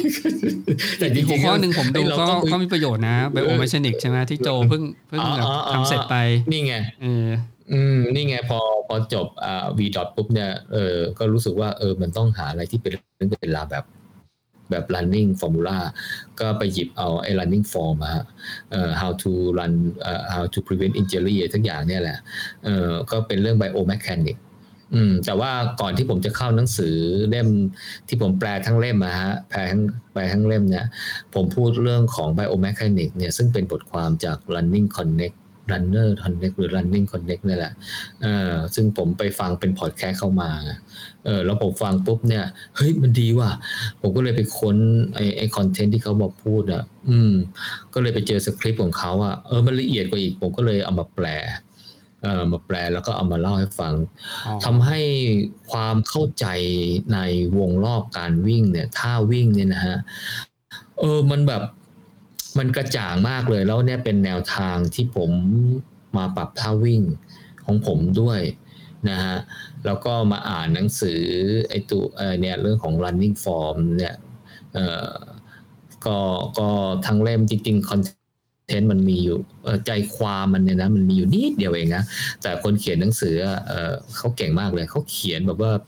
ได้หนังสือหนามากเลยนะฮะเพราะฉะนั้นเนี่ยบางทีผมอ่านเนี่ยอันเนี้ยผมข้ามเยอะ เพราะว่ามันพูดเรื่องซ้ำไงซ้ำไปซ้ำมาซ้ำไปซ้ำมาอะไรอย่างเงี้ยเออผมก็พยายามอ่านแล้วก็สรุปอืมแล้วก็ออกมาเป็นไอ้เรื่องของว่าเออถ้าจะวิ่งให้มันถูกท่าเนี่ย มันจะควรจะต้องมีอะไรบ้าง ซึ่งหนังสือเล่มเนี้ยดูน่าสนใจในรูปแบบที่แตกต่างไปจากบทความที่เราอ่าน นะบทความที่เราอ่านก็จะหลักการก็เอ็นตัวไปข้างหน้าก้าวเท้าไปอะไรเงี้ยเวางด้วยเออคุณจะวางกลางเท้าส้นเท้าอะไรเรื่องของคุณอะไรเงี้ยเออหนังสือเล่มนี้นะมันฟันธงเลย คุณต้องวางกลางเท้าวางกลางเท้าตามด้วยส้นเท้ากลางเท้าตามด้วยส้นเท้า ถ้าคุณลงส้นเท้านะ คุณจอด หรือไม่คุณก็สู้ชาวบ้านเขาไม่ได้ เพราะว่ามันมันเอ่อมันไม่ใช่ให้ optimum อะ optimum performance สำหรับคุณ หนังสือเขาก็ฟันธงไปอย่างนี้เลยนะ ก็แล้วแต่โค้ชวิ่งท่านอื่นๆนะ เราก็บอกแล้วเราเราก็ไม่กล้าเพราะนั้นเนี่ยเวลาพูดเรื่อง running by running form จากหนังสือนี้นะผมต้องวงเล็บไว้หนาๆเลยนะฮะเออเออเน้นๆเลยนะว่า เป็นวิธีการหนึ่ง ซึ่งไม่ได้บอกว่าดีที่สุด เพราะผมก็ไม่รู้ เออแต่ผมไปอ่านหนังสือเขาอะผมก็ต้องบอกเขาดีที่สุดสิ ใช่ไหมถ้าผมไม่บอกเขาดีที่สุดแล้วผมจะไปแปลเขาทำไมอะใช่ไหมฮะแต่ถ้าผมไปอ่านหนังสือเล่มอื่นแล้วผมแปลเล่มอื่น ผมก็จะไปบอกว่าไอ้หนังสือเล่มนั้นดีที่สุดเพราะผมไปเอาหนังสือเขามาแปลใช่ไหมฮะงั้นถ้าผมอืมผมสรุปจากที่โจเล่ามาเนี่ย ถ้าเป็นวีดอทเนี่ยจะเป็นสายเน้น performance ต้องการปรับปรุงก็คือเพื่อเพื่อได้สถิติของประจำตัวหรือว่า PB ใช่ไหมหรือว่าถ้าเป็นนักวิ่ง Physiology แนวหน้าเนี่ยหวังหวังหวังถ้วยได้เลย ส่วน bio machine เนี่ยคือจะปรับท่าวิ่งยังไงให้ลดอาการการบาดเจ็บ แล้วก็สามารถวิ่งได้เร็วขึ้น จริงจริง ๆ แล้วเนี่ยถ้าจะเป็นแนวหน้า performance ดีๆเนี่ยต้องทั้งสองอย่างครับ เพราะว่า v d o t เนี่ยเน้นเน้นพัฒนาร่างกาย อันเกิดจากภายในเป็นเป็นเป็นหลัก แต่ก็มีพัฒนาภายนอกนะคือการซ้อม pace อ่า repetition นะแต่ว่าไม่ได้เน้นแบบ เป็นวิชาการละเอียดเยอะเหมือนกับ running form ก็คือว่าเราจะวิ่งได้เร็วใช่ไหมฮะ แสดงว่าอะไรระบบระบบการหายใจเราต้องดี ระบบไหลเวียนโลหิตเราต้องดี กล้ามเนื้อเราต้องแข็งแรงใช่ไหมฮะเออแล้วก็อะไรอีกอะเออเออเออเออไอไอท่าวิ่งของเราเนี่ยใช่ไหม เมื่อกี้เมื่อกี้เนี่ยมันรวมไปถึงไอ้ lactate lactate threshold VO2 Max อะไรด้วยนะ มันก็ต้องพัฒนาไปทั้งทั้งยวงนะครับผมก็คือยกระดับความสามารถของร่างกายนะฮะแล้วก็แล้วก็รวมมาถึงเรื่องของ running economy ใช่ไหมวิ่งยังไงเนี่ยนะคือใช้แรงเท่ากันแต่วิ่งได้เร็วกว่าอ่าหรือวิ่งความเร็วเท่ากัน แต่ใช้แรงน้อยกว่าอ่านี่คือ running economy ซึ่ง running economy เนี่ยหัวใจมันอยู่ที่ ท่าวิ่ง อืม แล้วท่าวิ่งที่ดีเนี่ย นอกจากทำให้รันนี่คนไม่ดีแล้วเนี่ย มันทำให้เกิดอาการบาดเจ็บน้อยลงด้วย เพราะอะไร เพราะว่าท่าดิ้งที่ใช้แรงน้อยแปลว่ามันเกิดแรงกระแทกน้อย มันเกิดแรงเบรกน้อย มันก็ผลอีกอันหนึ่งก็คือออบาดเจ็บน้อย เพราะว่าแรงกระแทกมันน้อยนี่ จริงๆ แล้วเนี่ยเราเราต้องการให้เกิดแรงกระแทกน้อย เพื่อต้องการบาดเจ็บ จริงๆ ต้องเอาความป้องกันการบาดเจ็บเนี่ยไปเป็นวัตถุประสงค์แรก เพราะว่าถ้าเราบาดเจ็บเราจะซ้อมต่อไม่ได้แต่การที่วิ่งไม่ให้บาดเจ็บหรือโอกาสบาดเจ็บความเสี่ยงในการบาดเจ็บน้อยเนี่ยมันส่งผลทำให้ความเร็วมันดีขึ้นด้วย มันเลยได้ประโยชน์ไปในทางเดียวกัน คือทำอย่างหนึ่งได้ประโยชน์สองอย่าง ได้ทั้งป้องกันการบาดเจ็บได้ทั้งวิ่งเร็วขึ้น ไกลขึ้นด้วยครับ อืมแล้วแล้วถ้าเรียงลำดับนะ ความสามารถทางกายเนี่ย มันเป็นเรื่องของภายใน เราต้องบ่มเพาะเราก็ต้องแบบพัฒนา เราต้องทำหลายอย่างต้องฝึกซ้อม ต้องกินอาหารต้องพักผ่อนนะฮะแต่เรื่อง running form เนี่ยมันเป็นเรื่องของการฝึกฝนทักษะเป็น skill เป็น skill ที่ที่ต้องต้องฝึกเพื่อให้เกิดการปรับเปลี่ยน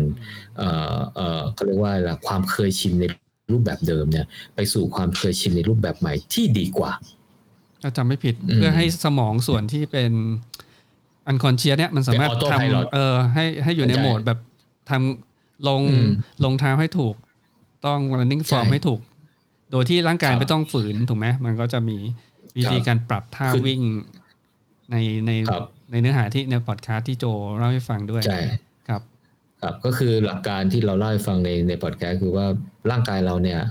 มันมีเรื่องของการใช้สมองเนี่ยเยอะมากนะฮะ สมองเราใช้พลังงาน 20%นะทั้งทั้งที่มันไม่ได้เคลื่อนไหวเลยเลยอะในขณะที่เราออกแรงเคลื่อนไหวเนี่ยเราใช้ 80%ของทั้งหมดนะหมายว่าทั้งทั้งหมดยกเว้นสมองเนี่ยใช้พลังงาน 80%แต่ว่ามันเป็นการเคลื่อนไหว มันเป็นอะไรเนี่ยหลายหลายอย่างเลยนะ แต่สมองเนี่ยมันอยู่นิ่งๆอะ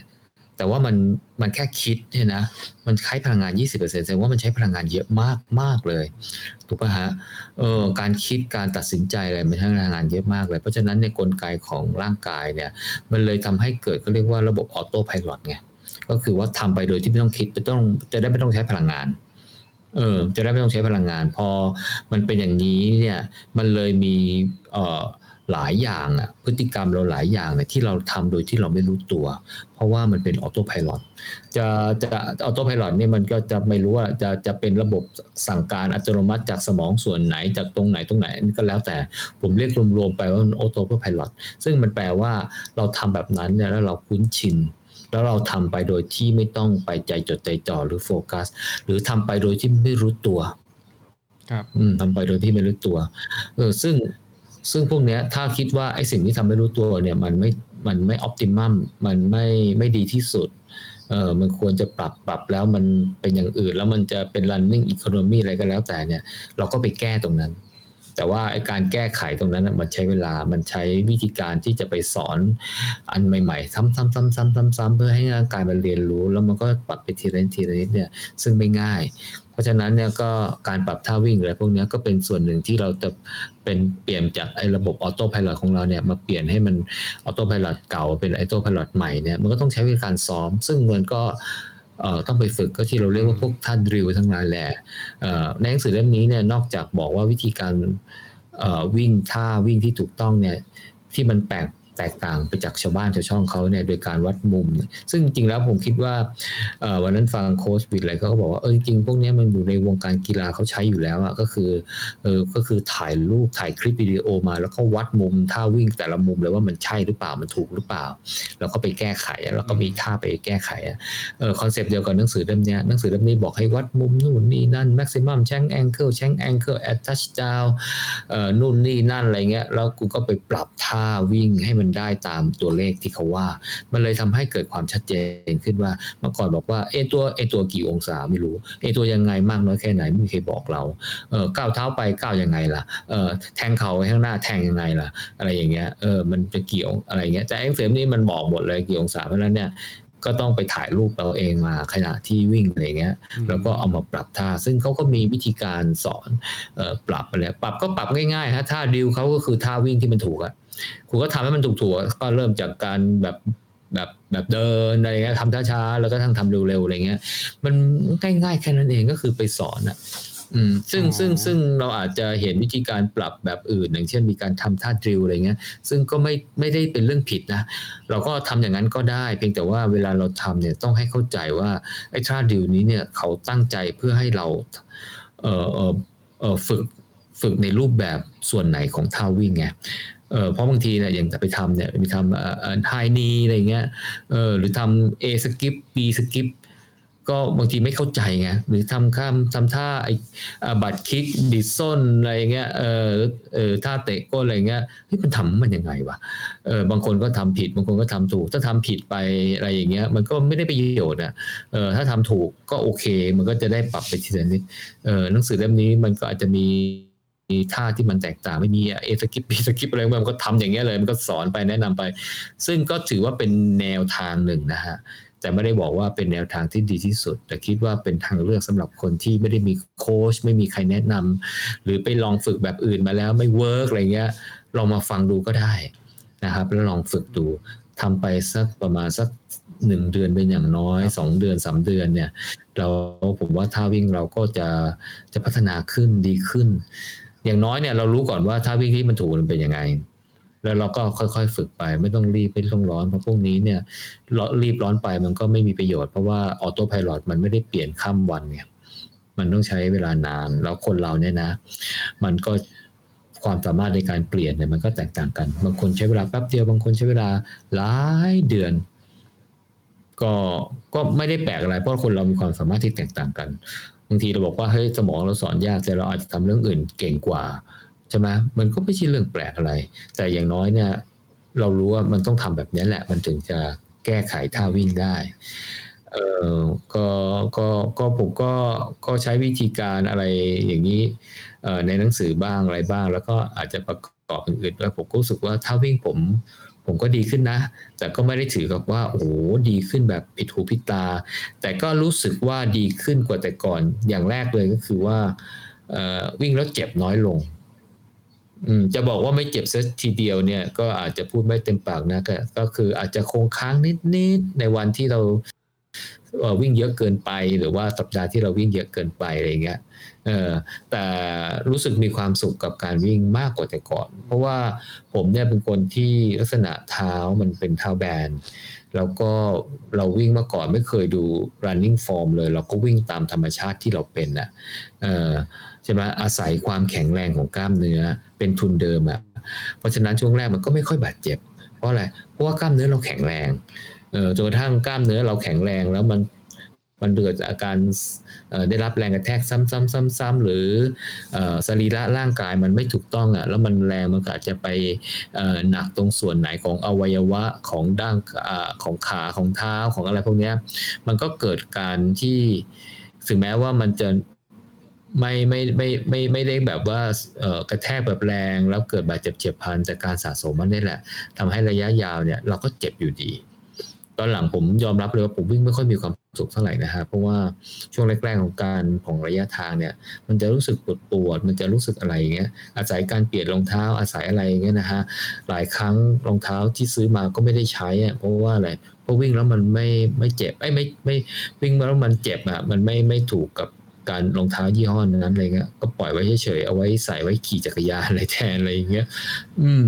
ตัวเรื่องเนี่ยแหละเราพอเรามาเข้าใจวิธีการท่าวิ่งเนี่ยทำให้ ให้การวิ่งมันโอเคมากขึ้นเลยนะทำให้การวิ่งนี่โอเคมากขึ้นเลย ก็ก็ก็รู้สึกว่ามีความสุขกับการวิ่งที่ดีมากขึ้น แล้วก็พอเราวิ่งถ้าวิ่งที่ดีมากขึ้นเนี่ย เราก็สามารถที่จะต่อยอดไปได้มากขึ้น ก็อาจจะไปลงซ้อมโปรแกรมที่มันหนักมากขึ้น อย่างเช่น tempo interval อะไรเงี้ยครับผมเพื่อพัฒนาความสามารถของร่างกายได้มากขึ้น เพราะฉะนั้นผมคิดว่าลองลองเข้าไปฟังดูนะฮะถ้าใครมีเวลาฟังนะเนี่ยแหละฮะฟังคำแนะนำ v dot running biomechanic แล้วถ้าย้อนไปวิชาการเยอะๆก็ VO2 max นักเตะเทสโค running economy อะไรพวกนี้ครับผมคิดว่าน่าจะเป็นประโยชน์ แต่ถ้ามีอยากจะฟังรายการวิ่งบางอันเนี่ยก็ก็จะมีรายการวิ่งค่อนข้างจะ หลากหลายเยอะมากเลยนะ ให้ให้ไปเลือกฟังอ่าต้องบอกว่ามีทางถนนแล้วก็แล้วก็เทรลด้วยนะอืมอืมครับครับแล้วก็มีแขกรับเชิญด้วยครับครับครับ อืม ก็คิดว่าน่าจะได้ประโยชน์หลายหลายงานผมคิดว่าได้ประโยชน์กับนักวิ่งทีเดียว อืมก็บางงานก็อาจจะวิ่งกันบ่อยแล้ว แต่ก็ผมก็เล่าในมุมมองของผมนะ ก็ฟังกันเพลินๆนะฮะผมก็ว่าผมก็เล่าสนุกนะมีเองเออเองนอกจาก รีวิวใช่ไหมงานวิ่งมาราธอนห้ามาราธอนนะแล้วก็มี World Major มาราธอนแล้วก็เคยเชิญเชิญแขกหรือว่าโจเคยเคยไปวิ่งบางงานแล้วเนี่ยมาวิ่งหกทั้งหก World Major มาราธอนแล้วไปรีวิวอยู่ในพอดคาสต์แล้วนะครับก็เทรลเช่นกันนะครับ เทรลที่เป็นรายการหลักในเมืองไทยก็มีเคยรีวิวเกือบเกือบครบนะครับ แต่ไม่ทั้งหมดนะก็รายการที่เป็นอัลตร้ามาราธอน หลายรายการก็มีรีวิวอยู่ในนี้ ก็ก็หลายงานครับมีเรื่องโภชนาการโจก็เคยมาเล่าหลายตอนเลยนะอืมแล้วก็มีบ้างนะเรื่องอาหารเสริมเรื่องเอ่อเรื่องเรื่องเรื่องโภชนาการเออเออใช่มีช่วงหนึ่งเราก็พยายามอยากจะสร้าง challenge นะสร้างซิกพง six pack อะไรเงี้ยนะฮะ ก็ก็ก็เป็นวิชาการที่ที่ที่ที่ผมว่าก็โอเคระดับหนึ่งอะสามารถที่เราไปลองไปฟังดูก็ทำให้เกิดความเข้าใจในในเรื่องของการทานอาหารอะไรได้พอสมควรเหมือนกันนะมีการคำนวณเรื่องของ energy balance อะไรเงี้ยนะฮะ TDEE นู่นนี่นั่นอะไรเงี้ยให้ให้ให้ worksheet ไปคำนวณด้วยอะไรด้วย อืมเบ็ดเสร็จสรรพก็เอาไปวางแผนทานอาหาร ได้ครับก็จะมีมี episode ที่ประมาณว่าทานการทานอาหารในเช่นวันก่อนสัปดาห์ก่อนแข่งแล้วก็วันแข่งแล้วควรจะปรับตัวยังไงด้วยใช่ไหมก็จริง ๆ เราเราแนะนำเทคนิคอะไรการวิ่งอะไรเนี่ยมามาหมดแล้วมั้งผมคิดว่านะ ไปหยิบเอาบทความแนะนำมาเตรียมตัวก่อนลงแข่งการทานอาหารหลังแข่งทำอะไรยังไง อะไรอย่างเงี้ยแม้กระทั่งหยุดซ้อมไปนานแล้วจะกลับมาเอ่อเอ่อ performance จะตกลงไปเท่าไหร่อะไรทำอะไรอย่างเงี้ยแล้วก็เราก็รู้สึกจะครอบคลุมไปไปไปเกือบหมดเลยเนาะครับ อืม ตอนนี้ก็เลย เลยยัง เอ๊ะจะเอาอะไรดีนะ ก็ไปได้หนังสือมาสองสาเล่มนะฮะ เริ่มอ่านแล้วรู้สึกว่า โอ้โห เป็นตำราวิิชาการมากเลยครับ ผมอ่านแล้วผมก็รู้สึกว่าท้อมกันนะเลยอ่านได้วันละนิดละนิดละนิดเลยก็นะฮะมันลงลึกมากเลยเอ่อก็ก็ลองพยายามอ่านดู แล้วก็พยายามจะจับใจความแล้วก็สรุปมาในส่วนที่คิดว่าน่าจะเป็นประโยชน์ อะไรที่มันวิชาการมาก ก็อาจจะจะจะข้ามไปแต่ก็แต่ผมก็จะอ่านอยู่นะเออตอนนี้เนี่ยอ่านเนี่ยโอ้เซลล์กล้ามเนื้อเซลล์กล้ามเนื้อประกอบด้วยอะไรบ้าง ประกอบด้วยไฟบริลประกอบด้วยไซโตซาโครพลาซึมนู่นนี่นั่น ก็ก็คิดคิดอยู่เอ๊ะจะอ่านทำไมวะค่อยๆอ่านไปแล้วกันเออลองดูซิว่าเดี๋ยวเผื่อๆมันจะมีประโยชน์ คือพอไปคุยกับโค้ชวินบอกว่าเอ้ยจริงๆเนี่ยมันดีนะ เออเนี่ยทำให้เราเข้าใจเออโอเคเดี๋ยวผมจะตั้งใจอ่านอะไรครับผมแล้วก็มีหมวดถ้าเป็นหมวดไลน์นี่น่าจะแค่เราเคยเอาคลิปไลน์มามาเอาไว้ตรงนี้นะอ๋อมีมีมีชวนเพื่อนๆ นักวิ่งไลฟ์เอ่อก็ก็จะเป็นเรื่องตอนนั้นก่อนช่วงโควิดนะเราก็มาเล่าแล้วก็หมวดหมวด training ก็คืออะไรที่เกี่ยวกับการเตรียมตัวฝึกซ้อมหลาย ๆ แบบอะไรเงี้ยก็เอาผมก็มารวมกันตรงนี้ไว้ ครับครับผมหลายอย่างเลย ก็มีคือถ้าถ้าเป็นแบบครับผมว่าปีสาระเยอะๆเนี่ยนะฮะผมว่าไปตามฟังในในในบล็อกอะฮะแต่คิดว่าคงครบถ้วนอืมแต่ถ้าจะไปฟังอื่นๆด้วยนะฮะมีเวลาเอ่อซึ่งอาจจะหาคนที่อยากฟังอาจจะไม่มากนะก็แต่ก็ก็ลองไม่กเป็นดไรกดดูแล้วกันครับก็เผื่เข้าอไปที่มีหัวข้อไหนอาจจะ Podbean นะอาจจะลองว่าสนใจเออแต่ถ้าถ้าดูในบล็อกครับมันอาจจะแบ่งหมวดอาจจะดูง่ายกว่านะครับได้ แต่แต่ในง่ายกว่าบล็อกเนี่ยใช่บางทีเราในไม่ได้ลิงก์มาทุกเอพิโซดอืมส่วนใหญ่จะเป็นเอพิโซดที่มีเนื้อหาเนาะอืมจะก็จะมีครับมีโผล่ในนี้ แต่ถ้าดูในพอดเบในนบล็ก็อกจะมีจีเรียงเรียงตามเอพิโซดนะครับอ่ามีรีวิวอืมในเรื่องบล็อกอุปกรณ์เหมือนกันนะ เรื่องอุปกรณ์กับเรื่องแอปอะไรเงี้ยเออก็มีคุยกัน แต่คิดว่าไม่ได้เยอะมากอะนะครับครับมีไม่เยอะเองสามสี่ตอนเองอืมอ่าแล้วก็อีเวนท์ที่โจก็บอกไปนะครับอีเวนท์ที่มีสามสี่สามสี่อีเวนต์ในแต่ละปีอะนะอื มแล้วอาจจะมีอีเวนท์ที่แบบครับเกิดขึ้นเฉพาะปีนั้นชวนกันไปวิ่งอะไรเงี้ย ถ้ามันมีเรื่องราวแล้วอืมหรือเราเอามาพูดพูดในพอดคาสต์นะครับ ก็จะอยู่ในหมวดนี้นะครับ ครับอะเดี๋ยวผมให้ดูก็ top episode ไหมโจอ่าอ่า top episode นะ เดี๋ยวจะเปิดเปิดสถิติจริงให้ดูเลยนะครับ เปิดแชร์ที่หน้าจอ อืม ก็ถ้าฟังเยอะๆ น่าจะวีดอทเนาะหรือเปล่าใช่ใช่ถ้าเกิด แต่วีดอทยี่สิบกว่าตอนนะครับก็จะจะถ้าจะต้องการเริ่มก็ต้องมีเวลาสักพัก แต่บางคนอาจจะบอกว่าชอบอ่านมากกว่าชอบฟังก็ได้นะบางคนเขาเขาอาจจะอ่านเร็วไงอืมถ้าอ่านเร็วก็มาอ่านในบล็อกอืมอืมผมมั่นใจว่าถ้าอ่านบล็อกเนี่ยนะฮะอ่าแล้วก็อาจจะไปอ่านแบบสกิมสกิมในหนังสือของลุงแจ็คนะฮะ น่าจะไปสอบ certificate ของ v ดอได้นะอ๋ออ่าเหมือนเหมือนคุณหมอแอร์เพราะว่าก็อืมก็ไม่เพราะว่าก็ก็ผมก็แปลหนังสือมาเกือบทั้งเล่มอะครับเพราะฉะนั้นเนี่ยก็ก็ไปอ่านหนังสือเขาแล้วก็ใช่ไหมก็เขาก็ต้องออกข้อสอบภายในหนังสือเขาสิอืมถูกป่ะเอ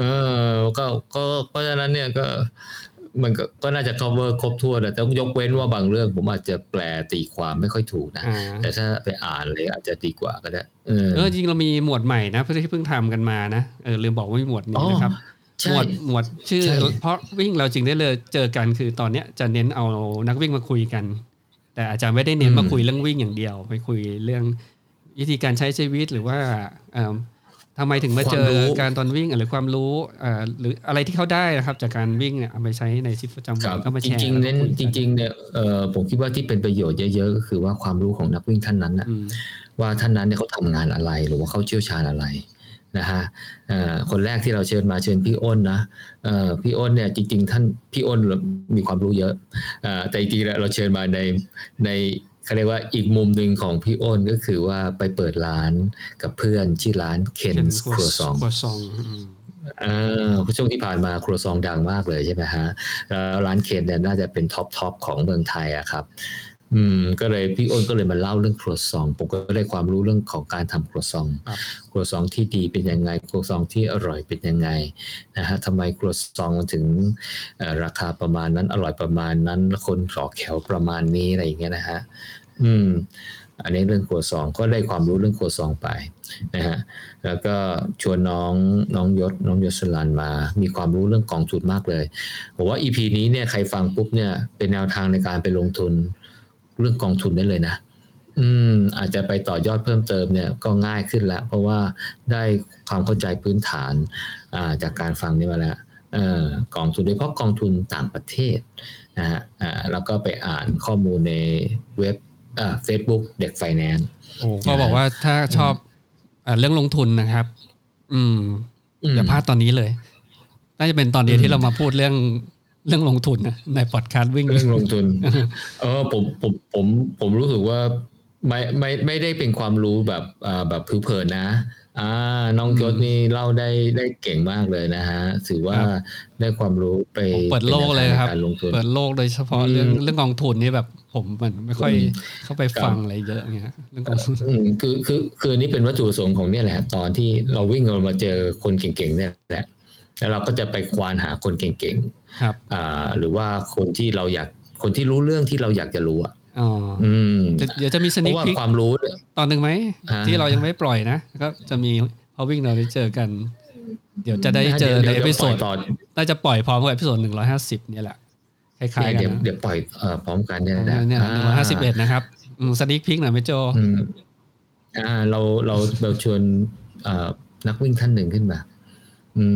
มีวัตถุประสงค์อยากจะชวนเพื่อนนักวิ่งนะฮะไปวิ่งในสถานที่แห่งหนึ่งนะฮะซึ่งเป็นสถานที่ที่ผมคิดว่าน่าจะผมฟังแล้วก็เปิดหูเปิดตาเปิดโลกผมเลยนะฮะฟังแล้วอยากจะไปวิ่ง อืม แล้ววัตถุประสงค์ก็เพื่อจะอหาหาเงินทำบุญให้กับโรงพยาบาลท้องถิ่นในพื้นที่นั้นนะครับผมแล้วจะเป็นการจัดงานวิ่งที่ผมคิดว่าน่าจะแปลกใหม่ที่สุดในเมืองไทยนะฮะ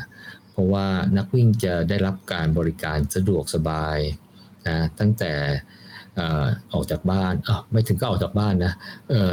เออมีการเดินทางนะฮะแล้วมามีการมารับแล้วก็การดูแลตลอดพาไปวิ่ง ตลอดเส้นทางพาไปเที่ยวด้วย พาไปกินด้วยนะฮะแล้วก็กลับมาส่งเอ่อขึ้นเครื่องบินกลับ อืมอืมเป็นแพ็กเกจอืม ผมฟังผมผมฟังดูแล้วเนี่ยนะคงคิดว่าคงไม่พลาดแน่นอนนะฮะแล้วก็เป็นพื้นที่ที่ไม่เคยไปในชีวิตเลต้องยบอกว่ามีะฮะคนไม่เคยไปพื้นที่นี้เยอะมากครับ แต่ถ้าเคยไปแล้วก็จะได้รับความประทับใจอย่างใดอย่างหนึ่งกลับมาอืมครับ แล้วผมคิดว่าเออก็ถ้าไปทางไปกับเอ่อทีมนี้เนี่ยนะฮะเอ่อนอกจากเอ่อ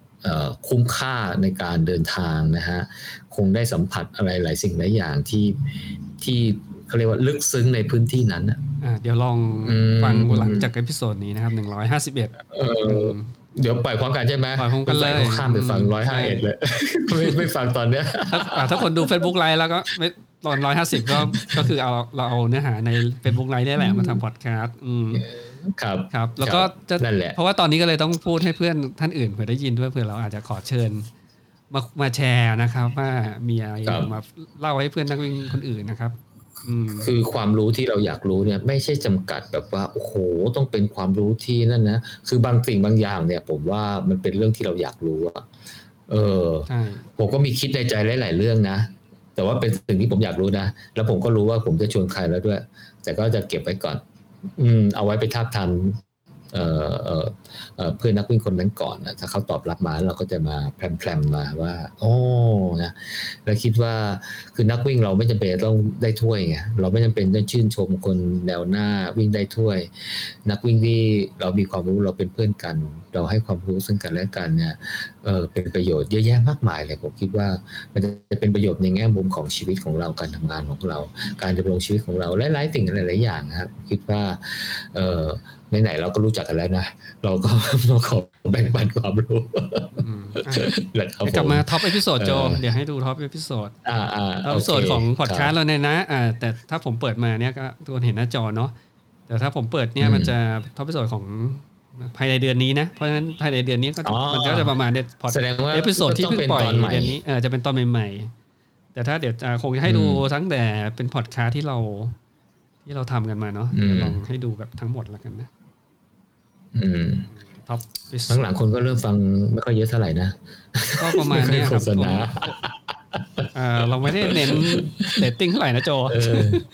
ไม่ได้เรียนไม่โฆษณาเลยเลยเออเราก็โฆษณาแต่ใน Facebook ของเราแหละไม่ไม่นั่นนะฮะอ๋อแต่เราก็ตั้งใจทำ content นะเออไม่คนฟังเยอะน้อยเออมากน้อยเนี่ยเราก็ไม่ได้คิดอะไรมากอ๋อมันย้อนหลังได้แค่แต่สองปีโจแล้วก็ครับผมเออ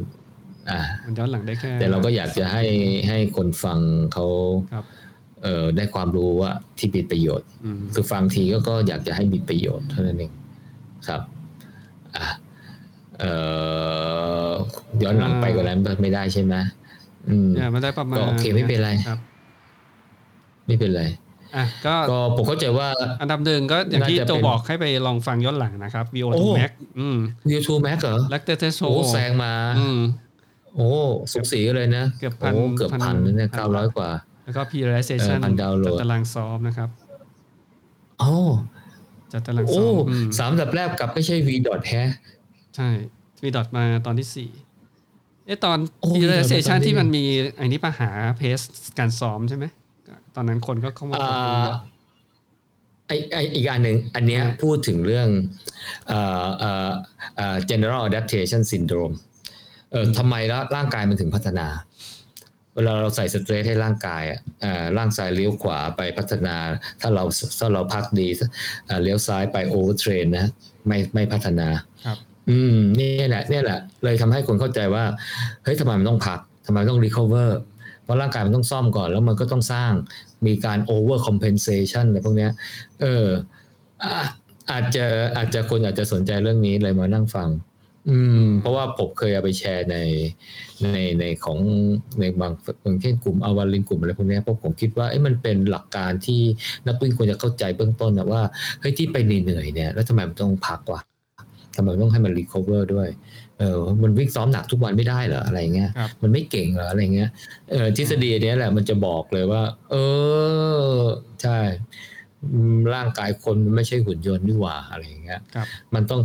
มันมีความสามารถระดับหนึ่งพอมันเจอ stress มันเจอ load ไปเนี่ยฮะรับสเตรสได้ไม่ไม่มากเท่าที่ที่โหลดไอ้นั่นปุ๊บมันก็เสียหาย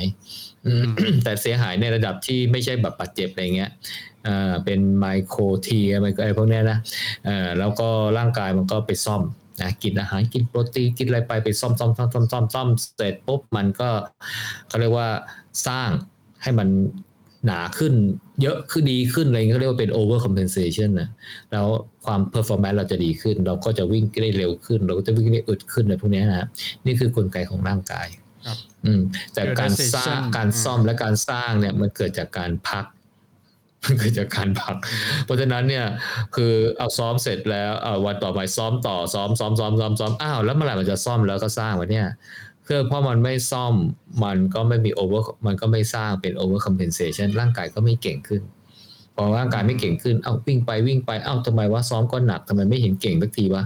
ก็ไม่เปิดโอกาสให้ร่างกายมันซ่อมแล้วก็สร้างไงอะไรลักษณะนั้นเอาคนอาจจะนี่แหละ อืม แล้วก็ตอนหลังก็จะเป็นเรื่องวีดงวีดอทนะครับ อืม VDOT เอ่อ VDOT VDOT ทั้งนั้นเลย base training นะครับเอ่อ เลเวลวันเบสเทนนิ่วิ่งวิ่ง easy เข้าใจหลักการฝึกซ้อมอ่าแล้วก็มีตอนแทรก nutrition ก็ดิชันแทรกเข้ามานะครับ เป็นโอ้อันดับอันดับแสดงว่าหกนะเรื่องอืมโภชนาการอันนี้ ผมก็สงสัยโอเคเหมือนกันนะเออครับครับแล้วก็มีเรื่ององค์ประกอบทางกายภาพที่ทำให้วิ่งดีขึ้นนะครับอืมแล้วก็มีตอน v dot ตอนแรกใช่ไหมที่โจบอกว่าแปลบทความอันนี้คือแปลมาจาก Runner's World ใช่ใช่ใช่เป็น Talk ครับ about v dot exercise zone นะครับอืมอืมโซนออกกำลังกายอืม ส่วนหนึ่งส่วนสองส่วนสามส่วนสี่ส่วนห้าอะไรเงี้ยครับอืมแล้วก็เอ่อตอนที่สิบอ่านนะครับอ่าที่มีคนดาวน์โหลดเยอะสุดก็เป็น training level T threshold threshold training อ๋อเอ่อวิ่งซ้อมเทมโปกับ cruise interval ครับ อันนี้ก็คือเรื่องซ้อมโอเคเลยแล้วก็ถ้าฟังประกอบกับ Talk about lactate threshold เนี่ยจะเป็นทำไมถึงมี lactate ใช่ไหมเอ่ออธิบายเชิงลึกนะครับ lactate เกิดขึ้นยังไง แล้วจะเอากำจัดมันยังไง ส่วน ส่วนการวีดอทจะเน้นการซ้อมเพื่อให้ขอบ lactate threshold มันปรับขึ้นยังไง มีโปรแกรมการซ้อมอยู่ในนี้ด้วย อืมอื มมีมีมี last download ว่าเราโหลดน้อยสุด ไม่มีจะได้บอกว่าเอาไม่ไม่ไม่ต้องไปฟังไม่มีไม่มีอะอาจจะเป็นตอนที่เรามาคุยสับเพเหระอ่าจนโจมาคุยเออเออเนี่ยเออเออตอนร้อยห้าสิบเนี่ยสงสัยไม่ค่อยมีคนฟังอะพวกคุยแล้วก็มีแต่สาระอ่าส่วนเออสถิติอะให้ตัวตินิดหน่อยนะอะคนฟัง City Tail Talk นะครับ มีฟังมาทั้งหมดนะครับเอ่อเฉลี่ยฟังต่อวันอืมประมาณวันละร้อยโหลดอะนะที่ผมดูหนึ่งร้อยโหลด อืมครับหนึ่งเจ็ดวันประมาณเนี้ยห้าห้าร้อยโหลดหนึ่งพันโหลดอะไรเงี้ยในในหนึ่งเดือนเอาประมาณสองสามพันโหลดอืมแล้วก็ยอดดาวน์โหลดทั้งหมดหกสองหพักนหมื่นละหกหมื่นโหลดโอเคทั้งหมดนะอ่าโอเค ก็คิดว่าน่าจะได้ประโยชน์สำหรับนักวิ่งครับจำนวนหนึ่งนะคนฟังมาจากหลายประเทศด้วยครันะบผมนี่ไม่เฉพาะประเทศไทยนะครับประเทศไทย 95เปอร์เซ็นต์อ๋อสหรัฐอเมริกาโอ้มีนะครับอเมริกา1.84อ่าอ่ายูเคอ่าอังกฤษนะ ญี่ปุ่นออสเตรเลียอ่ามาเลเซียเนี่ยโอ้โหเยอะมากนะครับโอ้อืมดูดิเอ้ยนี่เขาทั่วโลกอะเนี่ยเขาเขานี่เปล่าเขาเขาเขา VPN เลยเออใส่ว่ามุดมุดไปดูมุดไปดูอะไรอย่างอื่นบ้างแล้วก็ฟังพอดคาสต์เออมุดมุดไปดูอย่างอื่นแล้วแล้วก็เปิดเออมาโปรดาวน์โหลดกว่าการเลยไปโชว์ไปประเทสศถิอื่นติก็ประมาณนี้อะแล้วใช้แอปอะไรฟังพอดคาสต์เยอะสุดนะ Spotify เยอะสุดนะตอนนี้อื้อหือ ใช้โอ้คนฟัง Spotify พอดคาสต์ได้มาแรงนะ Spotify เยอะสุดเราลงมาก็เป็น Apple Podcast แล้วก็ Podbean อะแอปเปิลโอ้ Apple อันดับไม่น่าคนเชื่อนะพอดบีนี่เป็นโฮสต์แล้วปีนี้พี่เป็นโฮสต์นี่กับฟังน้อยสุดนะใช่ใช่ไอ้ยฟังมากเป็นอันดับสามไอ้ยฟังมากเป็นอันดับสามโอเคเลยอะเดี๋ยวอาจจะให้ดูสถิติของ Spotify นิดนึงเนาะครับครับ แต่ Spotify จะไม่ค่อยเห็นอะไรอืมเขาก็จะมีสถิติของเขา แต่จำนวนมันอาจจะไม่เท่ากันนี่เขานับเฉพาะคนที่ใช้แอป Spotify ฟังของนะครับ Spotify ใช่ไหมก็มีคนอ๋อ listener ไอ้นะ30% listener อยู่ประมาณ 1,337 แต่เข้าใจว่า listener นี่โอ้ไม่ได้อ่า unique ด้วยนะ อ่า ก็คือผู้ใช้ Spotify โอ้พันกว่าคนเลยเหรอเออพันกว่าคนเลยนะ แต่พันกว่าคนเนี้อาจจะเป็นโอ้พันกว่าคนที่เป็นผู้ฟังผ่านๆได้รับแชร์มาแล้วกดฟังเลยเงี้ยเขาก็นับให้ แต่ถ้าคนที่กด subscribe ใช่ไหมกด subscribe ใน Spotify เนี่ยมีห้าร้อยกว่าคนห้าร้อยกว่า อืมห้าร้อยกว่าคน แล้วก็สตรีมไปแล้วก็คือโอ้ยมันตอนที่สตรีมไปแล้วมีหมื่นแปดพันนะครับอืมหมื่นแปดพันฟังฟังสตรีมไปแล้ว แล้วก็กดเริ่มฟังสองหมื่นห้าอาจจะ อันนี้หมายความว่ากดเริ่มฟังอืมแล้วก็ไม่ไม่ได้ถูกนับ ฟังไปห้าวิแล้วกดกดฟังไม่หยุจบครับ สตาร์ทแล้วก็กดหยุดอ๋เลอยนะเออแต่ฟังจริงๆอะคือหมื่นโอ้ประเยอะมาณเยอะหมื่นเยอะเหมืแปอนกัดนนะหมื่นแปดอืมเออส่วนต่างเยอะเหมือนกันนะเนี่ยแสดงว่าเออเจออ๋อมันมันมองเห็นฟังร้อยไม่พิโซดเข้านี่เองโจ เพราะว่ามันเขาคงอาจจะอะตอนต่างกวันนี้ก็ไม่ไม่ได้ไม่ได้เก็บนับให้ละตอนกเอลางอคงนับเฉพาะร้อยตอนล่าสุด นี่แสดงว่ามีคน subscribe เนี่ยของ Spotify ประมาณอืม500 500กว่าคนนะของ Podbean ก็ประมาณ500กว่า ก็ใช่เบ็ดเสร็จก็ประมาณพันเศษเศษๆนะใช่แต่เขาอาจจะเป็นคนเดียวกันก็ได้ วันนี้ฟังอ๋อด้วยเป็นพคอนดเดียวบีกันแอปอีกฟังของเราว่าอาจจะเป็นคนคนเดียวกันก็ได้หรืออาจจะเป็นคนละคนเราเราสมมุติว่าคนเราสมมุติว่าเป็นคนละคนกันนะใช่แต่ถ้าคนฟังจริงๆนะก็พันเนี่ยที่ไม่ซ้ำกันเลยใน Spotify พันสามร้อยสามสิบเจ็ดสามคนนะครับอืมก็ขอบคุณที่ครับฟังผกัมนนะครับ ก็กอนนี้กำลังอย่างที่เล่าให้ฟังเรากำลังผมกำลังอ่านอยู่นะฮะก็เดี๋ยวจะตั้งใจอ่าน นะครับ เพราะฉะนั้นระหว่างตั้งใจอ่านเนี่ยถ้ายังก็แปลไปได้เยอะแล้วล่ะเพียงแต่ว่าอยากจะให้มันให้เยอะกว่านี้หน่อยอะเวลาเล่ามันจะได้แบบ เป็นเรื่องแบบไหลลื่นแล้วมันสอดคล้องกันนะครับครับเอ่อตอนนี้อาจจะฟังสพเปเหระไปก่อนนะ Spotify นี่บอกอายุกับเพศด้วยนะครับครับครับบอกอายุกับเพศคนฟังด้วยนะครับครับ เพศหญิงสิบสองเปอร์เซ็นเพศชายหกสิบเก้าเปอร์เซ็นนะครับ ไม่ได้ระบุเพศอืมสิบเก้าเปอร์เซ็น อืมอายุฟังครับเฉล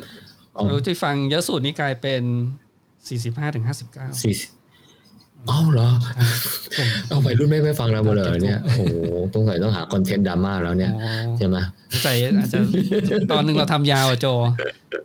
ไปไปเออไปรุ่นใช่อาจจะไม่ได้ฟังคือฟังนานถือถือว่าเป็นพอดแคสต์ที่ประหลาดกว่าชาวบ้านเขานะคนอื่นเขาเนี่ยเขาจะแบบว่าสิบนาทีสิบห้านาทีอย่างมากครึ่งชั่วโมงใช่ไหมของเรานี่แหกกฎชาวบ้านเขาเลยนะ ตอนหนึงเนี่ยเป็นชั่วโมงอะฮะ อืมเพราะฉะนั้นบางทีฟังบางทีเนี่ยถ้าไม่ไม่รักกันจริงเนี่ยนะ มันคงเลิกฟังมันผมยาวก็เลยเป็นนักวิ่งฟังไงเพราะว่าเขา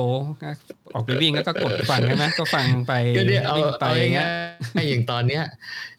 อย่างตอนเนี้ยไม่มีสาระอะไรพูดไปชั่วโมงครึ่งอะ อะเราไม่ก็ไม่ค่อยแคร์ยอดวิวฟังก็ไม่ฟังก็ไม่ว่าอะไรนะครับอ่าก็ขอบคุณทุกท่านที่ครับที่ติดตามฟังของเราเป็นระยะระยะนะฮะก็ถ้ามีความคิดเห็นหรือว่าอยากจะแนะนำอะไร หรืออยากจะแนะนำคอนเทนต์เรื่องเรื่องราวอะไรอ่าเนี่ยนะอยากจะก็ฟังคอนเทนต์แนะแนนำวไหน หรือว่าอยากอยากมาเออคุยกับเราก็ได้นะครับ ในหัวข้อเนี้แหละครับผมอืเพราะวิ่งเราจึงได้อืมรู้จักกันมาแชร์ว่าตอนพอวิ่งแล้วคุณจะได้รู้จักอะไรอืมแล้วก็อยากให้แชร์ว่า การวิ่งไม่มีส่วนในชีวิตประจำวันของคุณยังไงนะครับ ครับผม ได้เลยอะจบประมาณนี้ได้ไหมโจก็จะมีะช่รองกทางไหนมก็ได้สองจบประมาณนี้แหละพอแล้วเอาล่ะชั่วโมงครึ่งแล้วครับผมเดี๋ยวจะสองชั่วโมงอ่าเดี๋ยวเดี๋ยวได้ปล่อยร้อยห้าสิบแล้วเราก็ปล่อยร้อยห้าเอ็ดเนี่ยมีอืมอยากให้ทุกคนฟังตอนร้อยห้าเอ็ดนะฮะอืมก็ได้เปิดโลกในสถานที่แขกรับเชิญที่เราจะมาเล่าให้ฟังกันนั้นในเอพิโซดถึงห้าหนึ่งนะครับ ลองติดตามดู อ่าโอเคโอเค ได้ครับผมงั้นประมาณนี้ครับผมนะครับผมตัดจเลยขอบคุณมากนะครับครับ ขอบคุณมากอ่าเปิดจิงเกิลหน่อยครับครับสวัสดีครับสวัสดีครับ Stop Sharing